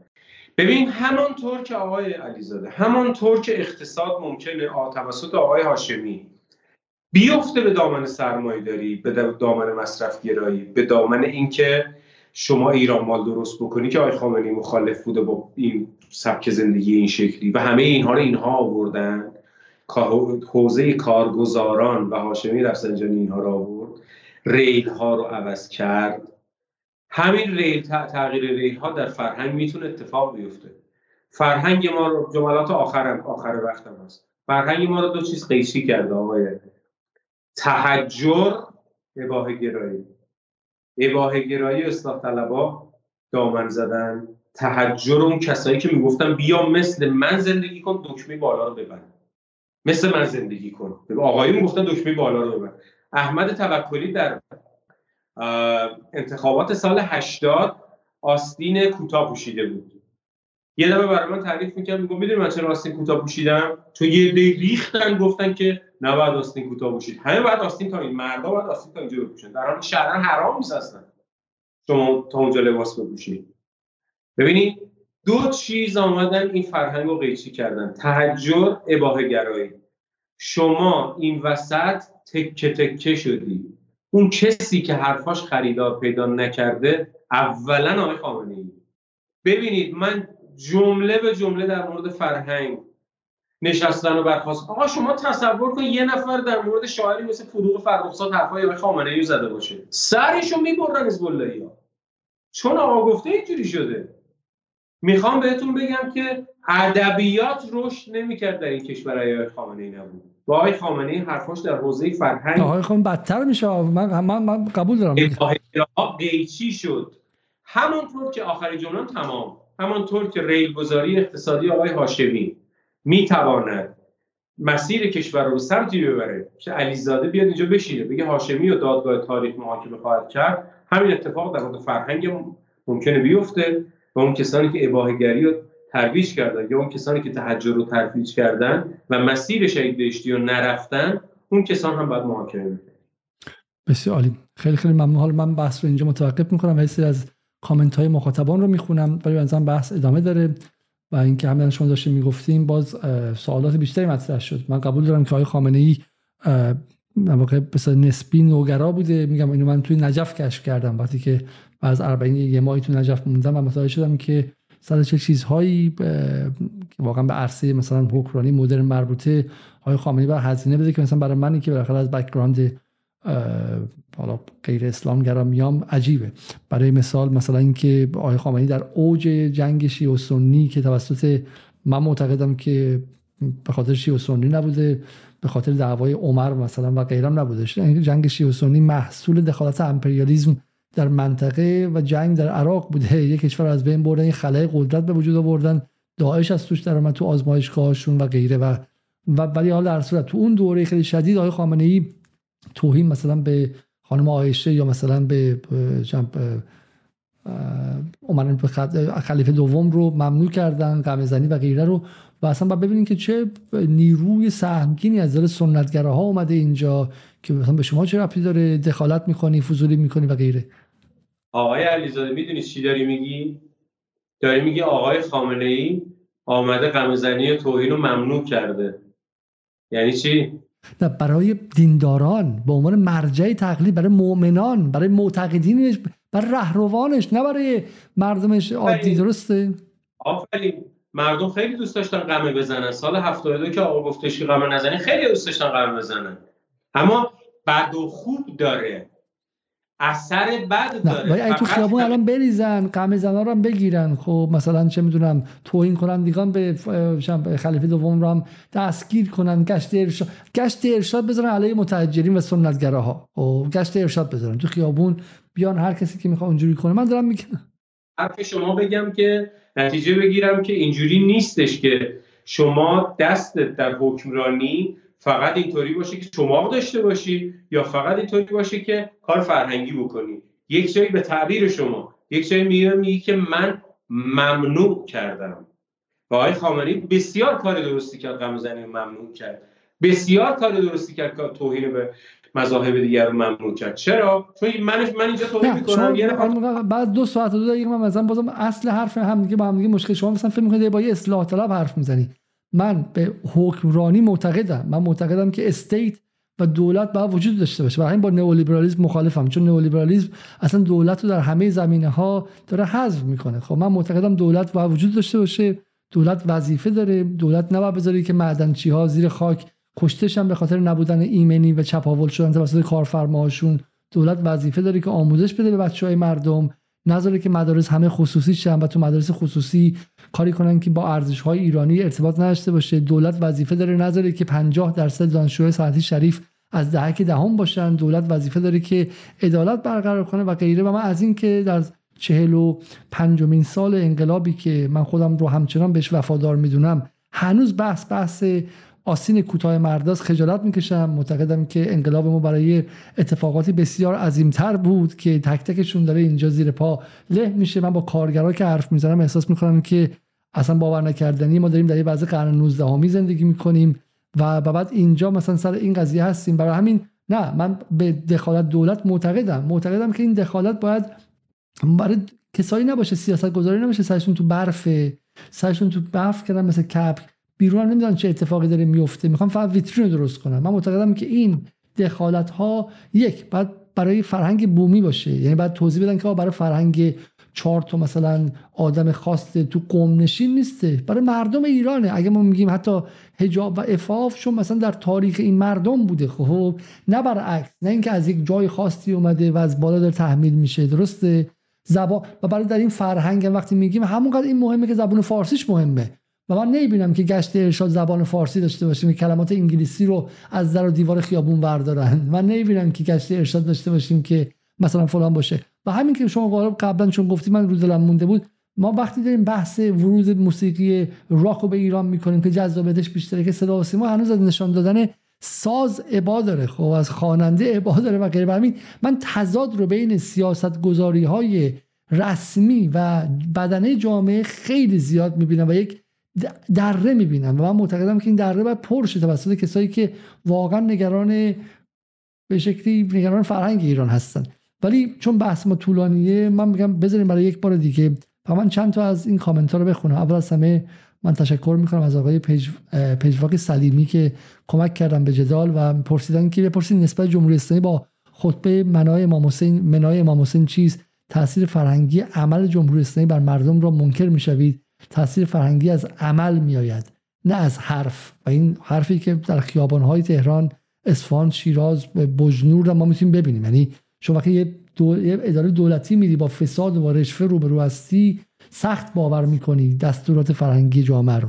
آیه فرید صبحانی میگه که علیزاده میگه بذارید مردم خودشون کنن. این خب این نمیشه. مردم منبع تمام خیرها نیستن و حتی ممکنه ضد خودشون عمل کنن. حکومت وظیفش تشخیص نیازهای مردمه. و به عبارت یک نوع نگاه حالا واقعا حاکم گرایانه داره که میگه اصلا خیلی مهم نیست حکومت ولی از بالا و تصمیم می‌گیره که ارزش های اجتماعی چیه چی خوبه چی بده و خودش تصمیم می‌گیره خودش اجرا می‌کنه. خانم اعظم تنگسیری میگه اگر بحث دخالت پیامبر بحث دخالت پیامبر بیشتر از هر کسی دخالت کرد از زندگی مردم. هم بود شکست هم با فرهنگ غلطش مبارزه کرد. در آیه فینچ زبرا میگه در ایران به خاطر وجود قانونهای بد و خلاف منافع مردم بیقانونی بیشتر رخ میده. حالا خود شبیه حرف آیه محبیه. آوا میگه آیا مردم خودشون مغز دارن یا شما باید تمام مدت دستتان در مغز مردم و مناسباتشان باشد؟ جکولی فکولی میگه که دل مردم رو با ادارات اجتماعی به دست بیاورید. به سعادت دنیایی و آخری شما هم ایمان میآورند. حالا من چند تایی بود که پیدا کردم و, و خوندم. این جکولی فکولی هم خیلی درستی زده. علارغم اسمش.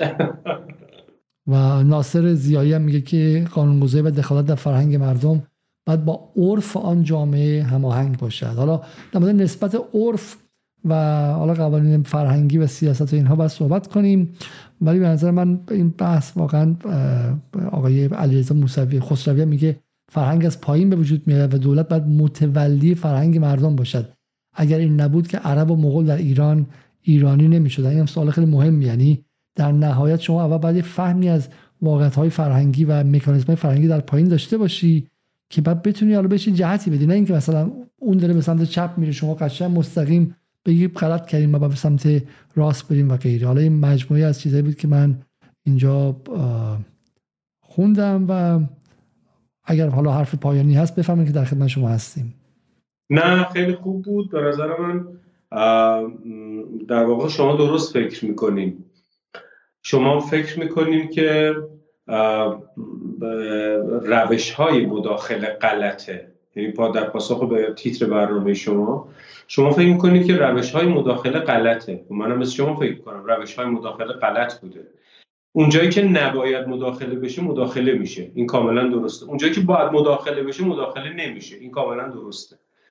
شما چون حالا ظاهرا من اشکالی نداره به شما میگم شما گرایش چپ داری. در گرایش چپ مداخله نه نگید چون من که مشکل ندارم با چپ و راست. ولی چپ ها چون در ایران بخششون خیلی فرق مانند هستن الان میان میگن که ما به فرقشون دست دادیم. من خودم عدالت خواه می‌دونم خب. عدالتی که در فرهنگ ما به از قبل از اسلام به مزدک و غیره بعد از اسلام به, علی ابن ابی طالب منتسبه و بخشی از ریشه های ریشه های فرهنگی خیلی جدی هم در این سرزمین داره. حالا من منظورم این که شما از لحاظ تئوریک معتقد به مداخله اید. شما از لحاظ عملی میگید که این چه مداخلات غلطیه که شما داری انجام میدی. منم همینطور فکر می‌کنم. من میگم که شما نتیجه که من می‌گیرم.